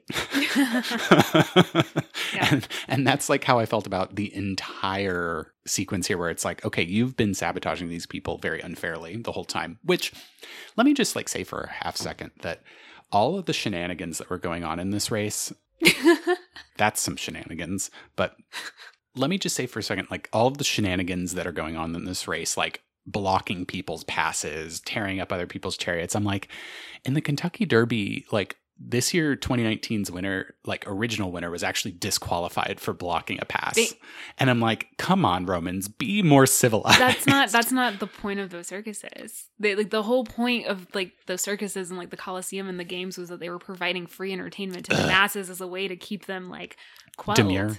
Yeah. Yeah, that's the phrase. Uh Panem et circenses bred in circuses, so you provide them food and entertainment. yeah, that makes sense. Yeah. I'm not going to get into all of the things that that makes me think right now, but um, Roman Empire is fascinating. I'm not talking about the Roman Empire. Um, we are in this moment, Ian. Let me Okay. use my knowledge. Um. Oh, I was going to make generalizations, but um. Yeah, this sequence was amazing, and again, the training with these horses, like the first lap they make, is this very controlled, like wheel turn around the It's the, ends. the procession, like, yeah. Impressive is an understatement. Yes. Like awe-inspiring is closer to what It's- Because it's like absolutely incredible. thinking about how this well, and I actually need to watch the this sequence from the more recent, like very recent Ben Hur film, just because I, want to be like, did they refuse to CGI it to shit? I refuse to watch Um, anything from that. Um No, no, I, had want it for a comparison I had point. forgotten that they had done a remake in 2016 until I was doing background information, and then I saw it and I was like, "Oh man, Just Just add why? that to like the list of things I wish I never remember.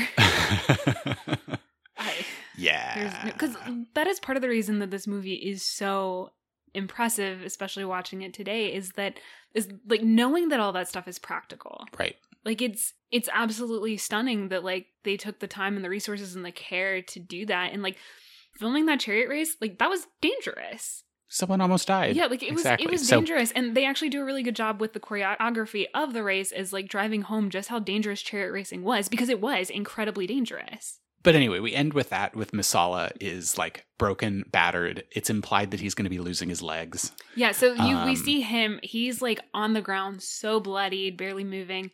Um, but still he got trampled and Yeah. like like he's in bad shape. Yeah, but like still alive and gets to see Judah's like victory lap, like gets to see him win. Ugh.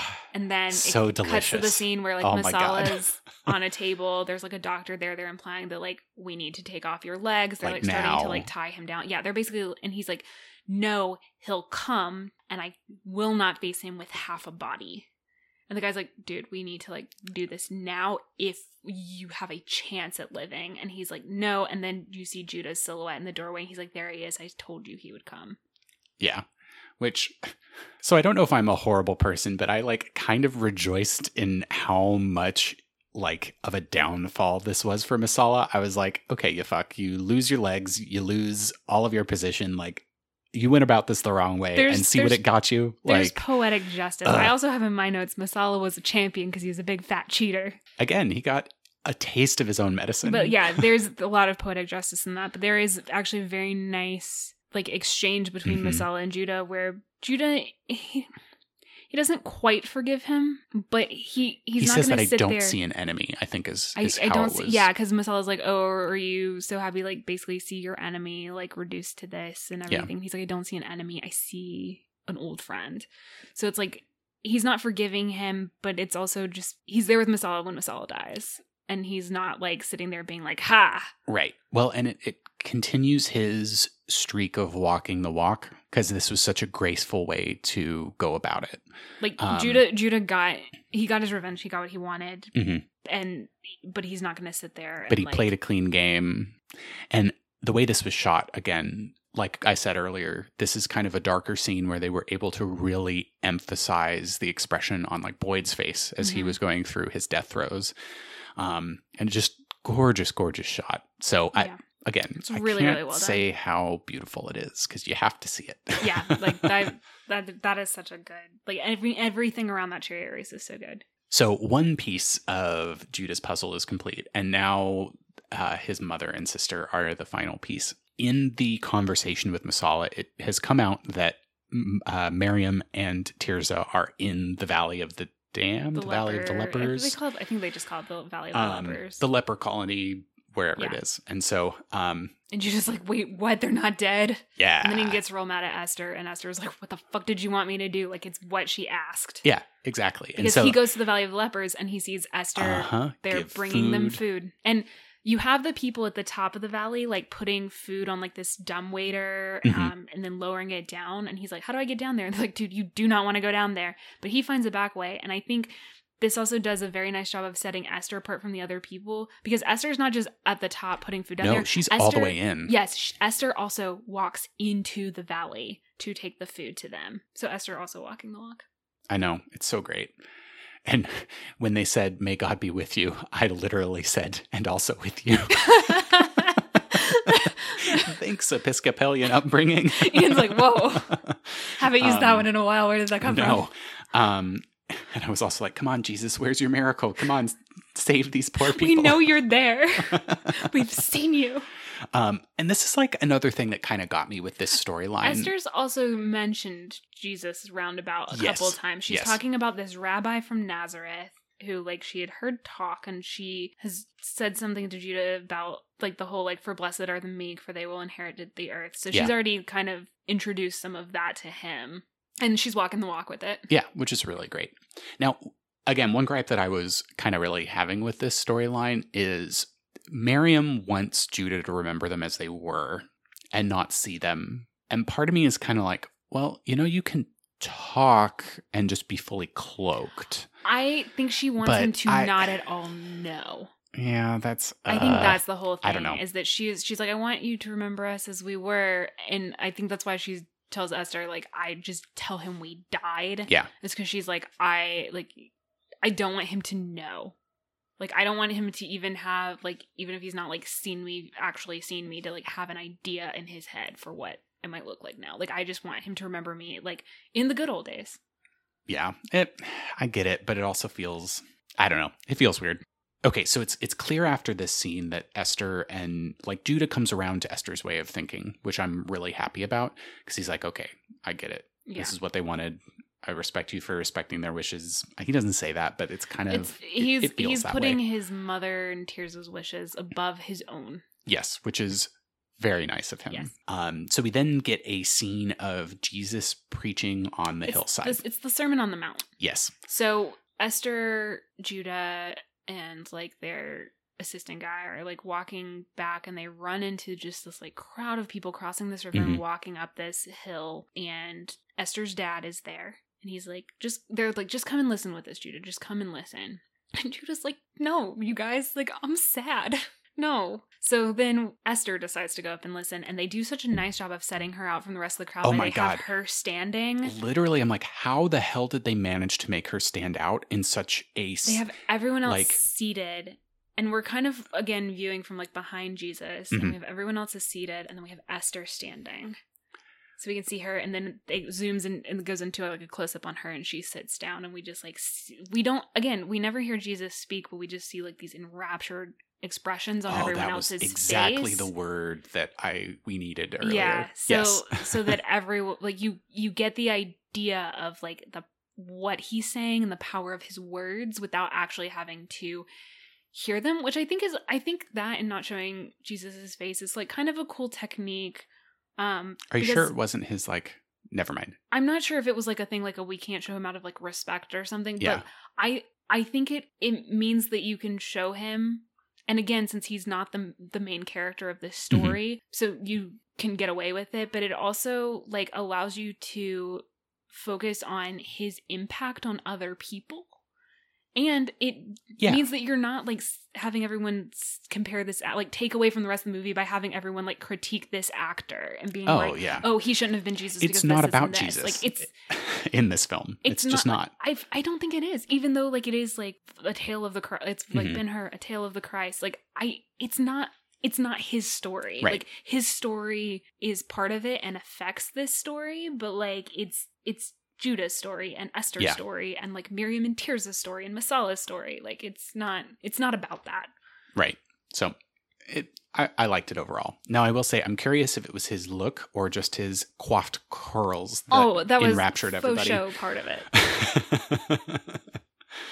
um so now we're getting like a full transformation of Judah where he's like no longer willing to even play in the Roman like sphere. So he has a because talk with they're the they're saying like your citizenship is going through like yeah you Yeah. uh it's Pontius Pilate who's the new governor Okay, so he was talking directly with Pontius Pilate. Mhm. Okay. and Pontius Pilate's like your you know your citizenship has been like fully approved and everything and he's like I don't want it Yeah.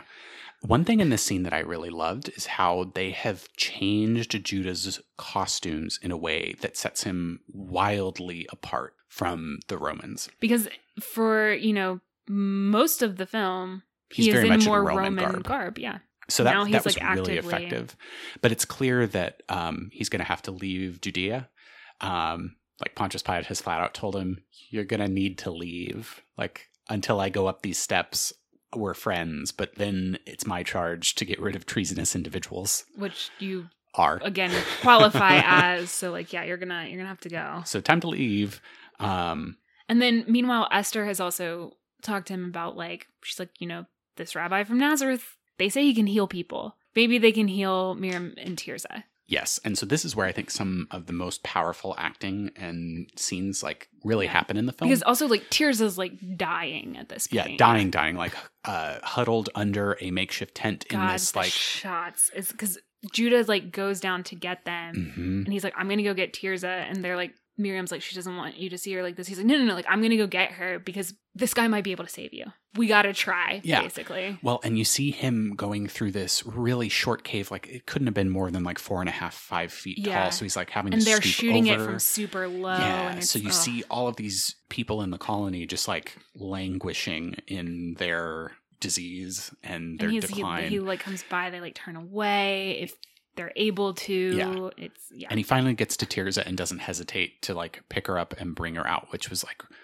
both Esther and his willingness to be in such close contact with their family yeah.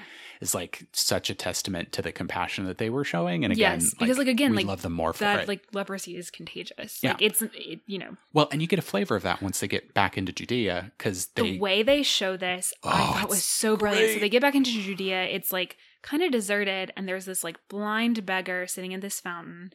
And Judah like puts a coin in his cup, and he's like, "So where is everybody?" And the guy's like, "They're at the trial." So Jesus' trial, and which at first I was like, I don't like the like the, the it's like suddenly the trial and it snuck up on us. But I'm but then I was like, wait a minute, but like Judah like Judah wouldn't have known. Like this is how he would have found out. Like it would have just like been a thing that happened. He would have been like, oh wait, wait, there's a trial. Like yeah, that's so realistic Mhm, mhm. um and like proper for our characters. So anyway but the guy is like telling them about it and then you see these people see miriam and tirzah and they go lepers get out of here and are like throwing stuff at them.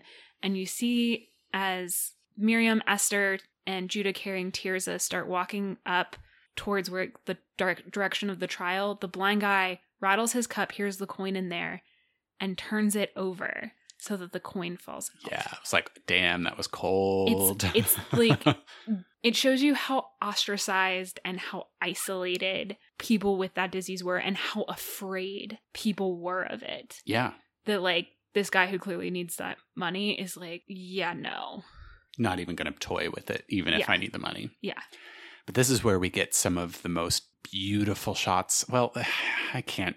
It's not my favorite heston acting though i think he overdoes it Oh well, that that I agree with. But the, the of shots of the trial and the way that you have Jesus struggling up the because he's the he's stairs. been convicted so we're actually like post trial he's been Yeah. convicted he's carrying the cross he, at one point he collapses and you have like that one person being pulled to help him carry the cross but you have mm-hmm. judah come through the crowd and give him water yes, which And again, that beautiful I kind of wish. So earlier, there's like a close up on Judah, and he's like looking at it. He's like, "That's the man who gave me water when I needed water," and all this stuff. I kind of wish that Judah had not realized that that was the person who gave him water until he was giving Jesus water. Like I wish that it had been Ah, more of a like a somebody once did this for me So when I needed forward. Yes, exactly. It's when I needed it most. So I'm going to do this because it's right. not because it's quid pro quo. Exactly. Like, and I'm sure that's not why like Judah did that, but I think yeah. it would have been really nice if you just had him do it. Like, if he had collapsed right in front of them and he just like pushes through and like gives him water because like that's what you should do. Somebody once did that from for him. It's Yeah. an important thing. And then as he's giving Jesus water, then he realizes this is the guy who gave me water. Mhm. Like, I think I think that would have been nicer and less heavy handed. I like that edit a lot. less heavy handed than like Charlton Heston trying to look enraptured. I mean, anybody looking enraptured is going to be heavy handed, if I'm going to be fully honest. Maggie was modeling it for Oh. us in that silence. It was very heavy handed. so we, we do get shots of the, the crucifixion, and let me tell you, the hammering at the very beginning, I was like literally cringing. Have you ever seen Jesus Christ Superstar? I have not. it's chilling in that. It's such that's such a good movie. Um, the crucifixion scene in that it's not like bloody or super explicit or anything, but Mhm. it is absolutely chilling. But they shoot it kind of similarly, where you can just hear the sound. Well, and this was, I mean, a pretty chilling scene anyway, because you, you do get the, the visuals from down the hill, seeing the the Jesus and the two. Um, uh, I'm drawing a blank on that Bible story on who were flanking him. I it's think like they it's were just like two other convicted Yeah. people. and immediately you get into the rainstorm, which this was like actively terrifying to me. The way that this was was shot, which is, I mean, extremely powerful. So you Mhm. have Tirzah and Miriam and Esther like cowering under a bridge. Balthazar and Judah, I think, are somewhere Because watching. Balthazar has shown back up, and he's like, Yeah. "This was the man. I found him." Sorry, Balthazar. Just wait three days. Um, um, but the way that they cut with the lightning bolts and then the reflection of Jesus on the cross in the puddle on the ground with his blood running through it with each flash of lightning was Yeah. just like extremely powerful. And again, I was watching this in broad like broad daylight and Yeah. was still like, okay, I'm freaked out. Let me go and uh, set my burglar alarm to on. um, but we come to find that uh, Miriam and Tirzah are cured, which I was like, finally, you had to wait so long. Um, I don't know. It was just a really powerful scene, and you did get to see whole Well, idea of you know, you said like they're blood cured, but like away- it really is like this really well acted. Like it's not just like oh we're cured. Like they acted so well. Like there's like the disbelief on Esther's face. Like the rain Yes. has stopped. She looks over and she's like Miriam, Miriam, like your face. And then like and the way looking they at come out of the shadows into the light, and yeah, all of a sudden they're cured. Because the whole time they've been, for the most part, in like the leprosy makeup and everything. Like Yes. they've had like these shawls like very closely wrapped around their Mhm. faces, so you never get really a good look at their face, which like honestly ups like kind of the horror factor of it. Oh yeah, because Yeah. they're well, they're ashamed, and that Exactly. Yeah. ugh, is effective. But um, So then they like remove the shawls Uh-huh. and we get to like see them. And I like that when they like remove the shawls and we get to see them, like they don't look super well, but like you can tell they don't have leprosy anymore. Yeah. I like that it wasn't like, oh look, they now look perfect and well fed and well nourished. Like exactly. no, they've still been living in caves. Yeah, yeah. But I really did love at the end of this sequence how they showed like the blood of Jesus Christ running down the hill into the river, and you saw it like moving throughout the whole place down to where Tirzah and Miriam were, and like again, I think this was a nice nod to the the portion of scripture where it talks about um, Jesus Christ's blood washing away our sins. So Mhm. like that that was I think a nice touch, and honestly, the subtlety in that is something that I would have hoped for the rest of the film. I liked I liked when they went much stronger on like the visual symbolism. Yes. Um like and I I think that end portion, other than like a little bit of like Charlton Heston's performance with like the water and it being so heavy handed, Mhm. in general, I thought like that's yeah, like that's when you bring more of it in. Like I thought that was really appropriate. I think they I, the parts that I wish they'd been like lighter on, I think was more of the early stuff. Yes, agreed. So we get the final conclusion at the Ben Hur household again. Everybody's reunited. Everyone's happy. They hug and it ends. Like I those are basically my notes from that scene. I didn't think yeah. I don't no, know we, we get a happened, we get a happy ending. I mean, they're gonna have to flee the city. but they'll flee together and without leprosy. together. So yeah, and that's really what you want right there. Like that's the goal if you have to flee yeah, no Together. leprosy. and without leprosy. But yeah, overall, it I do think it could have used some like Trimming. in places. Like maybe it could have been a three hour and fifteen minute movie. yeah, yeah. I think we could have comfortably shaved half an hour off of it. um and that's just some of the scenes felt a little throwaway like primarily the early ones with with jesus Yeah, um overall it was a good film it's for good. me something that maybe if it's not epics aren't your cup of tea just watch the uh, chariot race but um It's definitely worth a watch. It's not one that I like would regularly want to watch, but it's one that I've I've watched more than once, and not just because the podcast. oh okay yeah see my thing is i this one felt like ultimately i ended up l- liking it to a point but it felt kind of like taking my vitamins to an extent in a way that like gone with the wind I think it's- didn't Yes, um, because we've talked about how those two tend to go hand in hand. They're like the two longest we've ever done. You know, they're both big epics. I think it's very rare that you have a movie that is so long that is able to keep the pacing up the way Gone with the Wind is able to. Yeah. There's just a lot that happens in that, and I think you just have, in general, some stronger characters, and you don't really have like a B plot line in that one.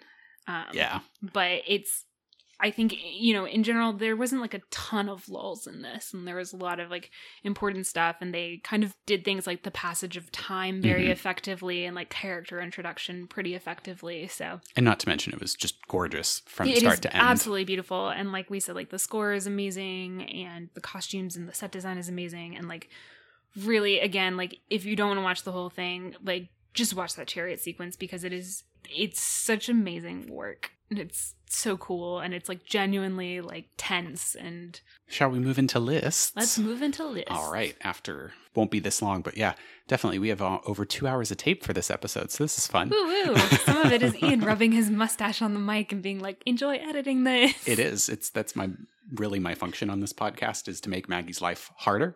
Um, you do it so well So for me, I actually put this one pretty high. It's in my top 10. So I put it at number seven. Really? And so this is after Marty, but before it happened one night. number seven. Yeah, I know. I put it really high. No, talk about it because So- that is much higher. Like I was expecting, I was not expecting expecting it to be low on your list, but I was not expecting it to be that high. like so he- here's the way i look at it the technological feats that they pulled off and just how gorgeous the film was coupled with how ambitious and how well they pulled off such an ambitious production just like leaves me a bit in awe Mhm. and that's really why i have it so high now the reason it's it also behind was like extremely influential in a lot Yeah, of ways, yeah. particularly the score. Like the score oh the was score was am- amazing incredibly influential for like several years to Yeah. follow. So the the reason it's behind Marty though, like I felt like the characters in Marty were so, I mean, it was the film that was focused exclusively on like developing these characters and their relationships.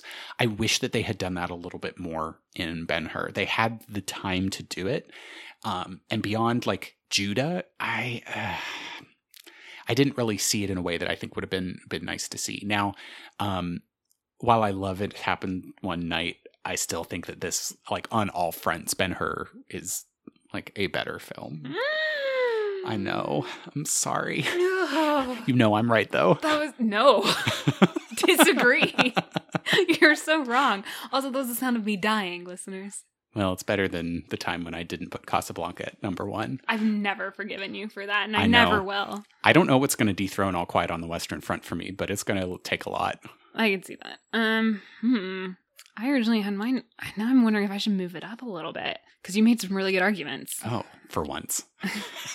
yeah, this is the one time. No, I'm just kidding. You do good arguments, except for when it's Casablanca. Um, hmm. I think I will put it at. I did that thing where I like fucked myself over because I'm like, it should be above this one, but under this one.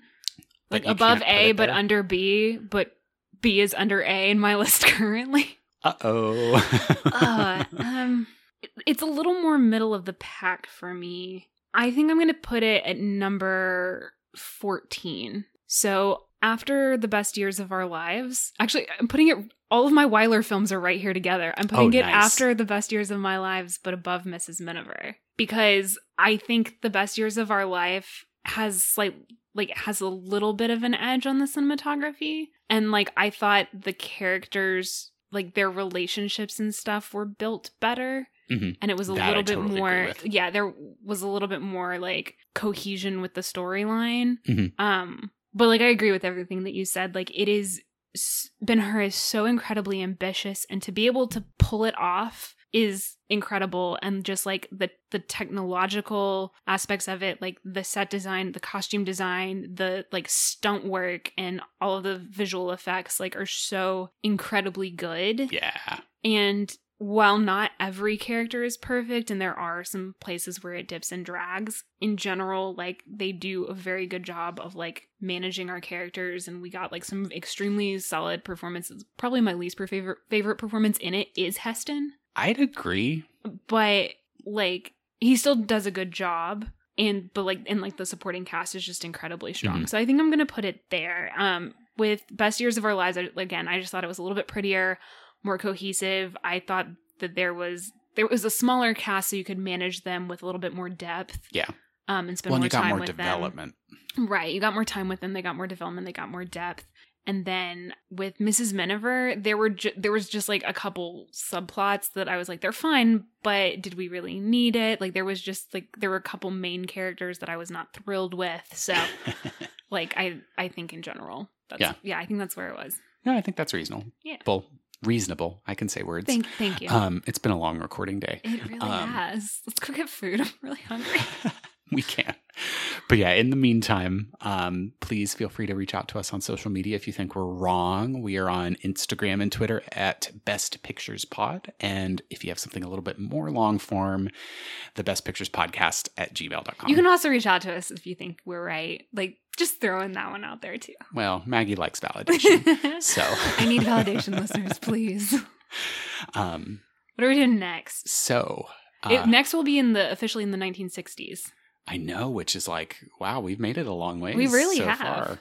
Um, but yes, so uh, please join us next time for the apartment from 1960. Ooh, I'm excited about that one. Awesome. We'll get it done.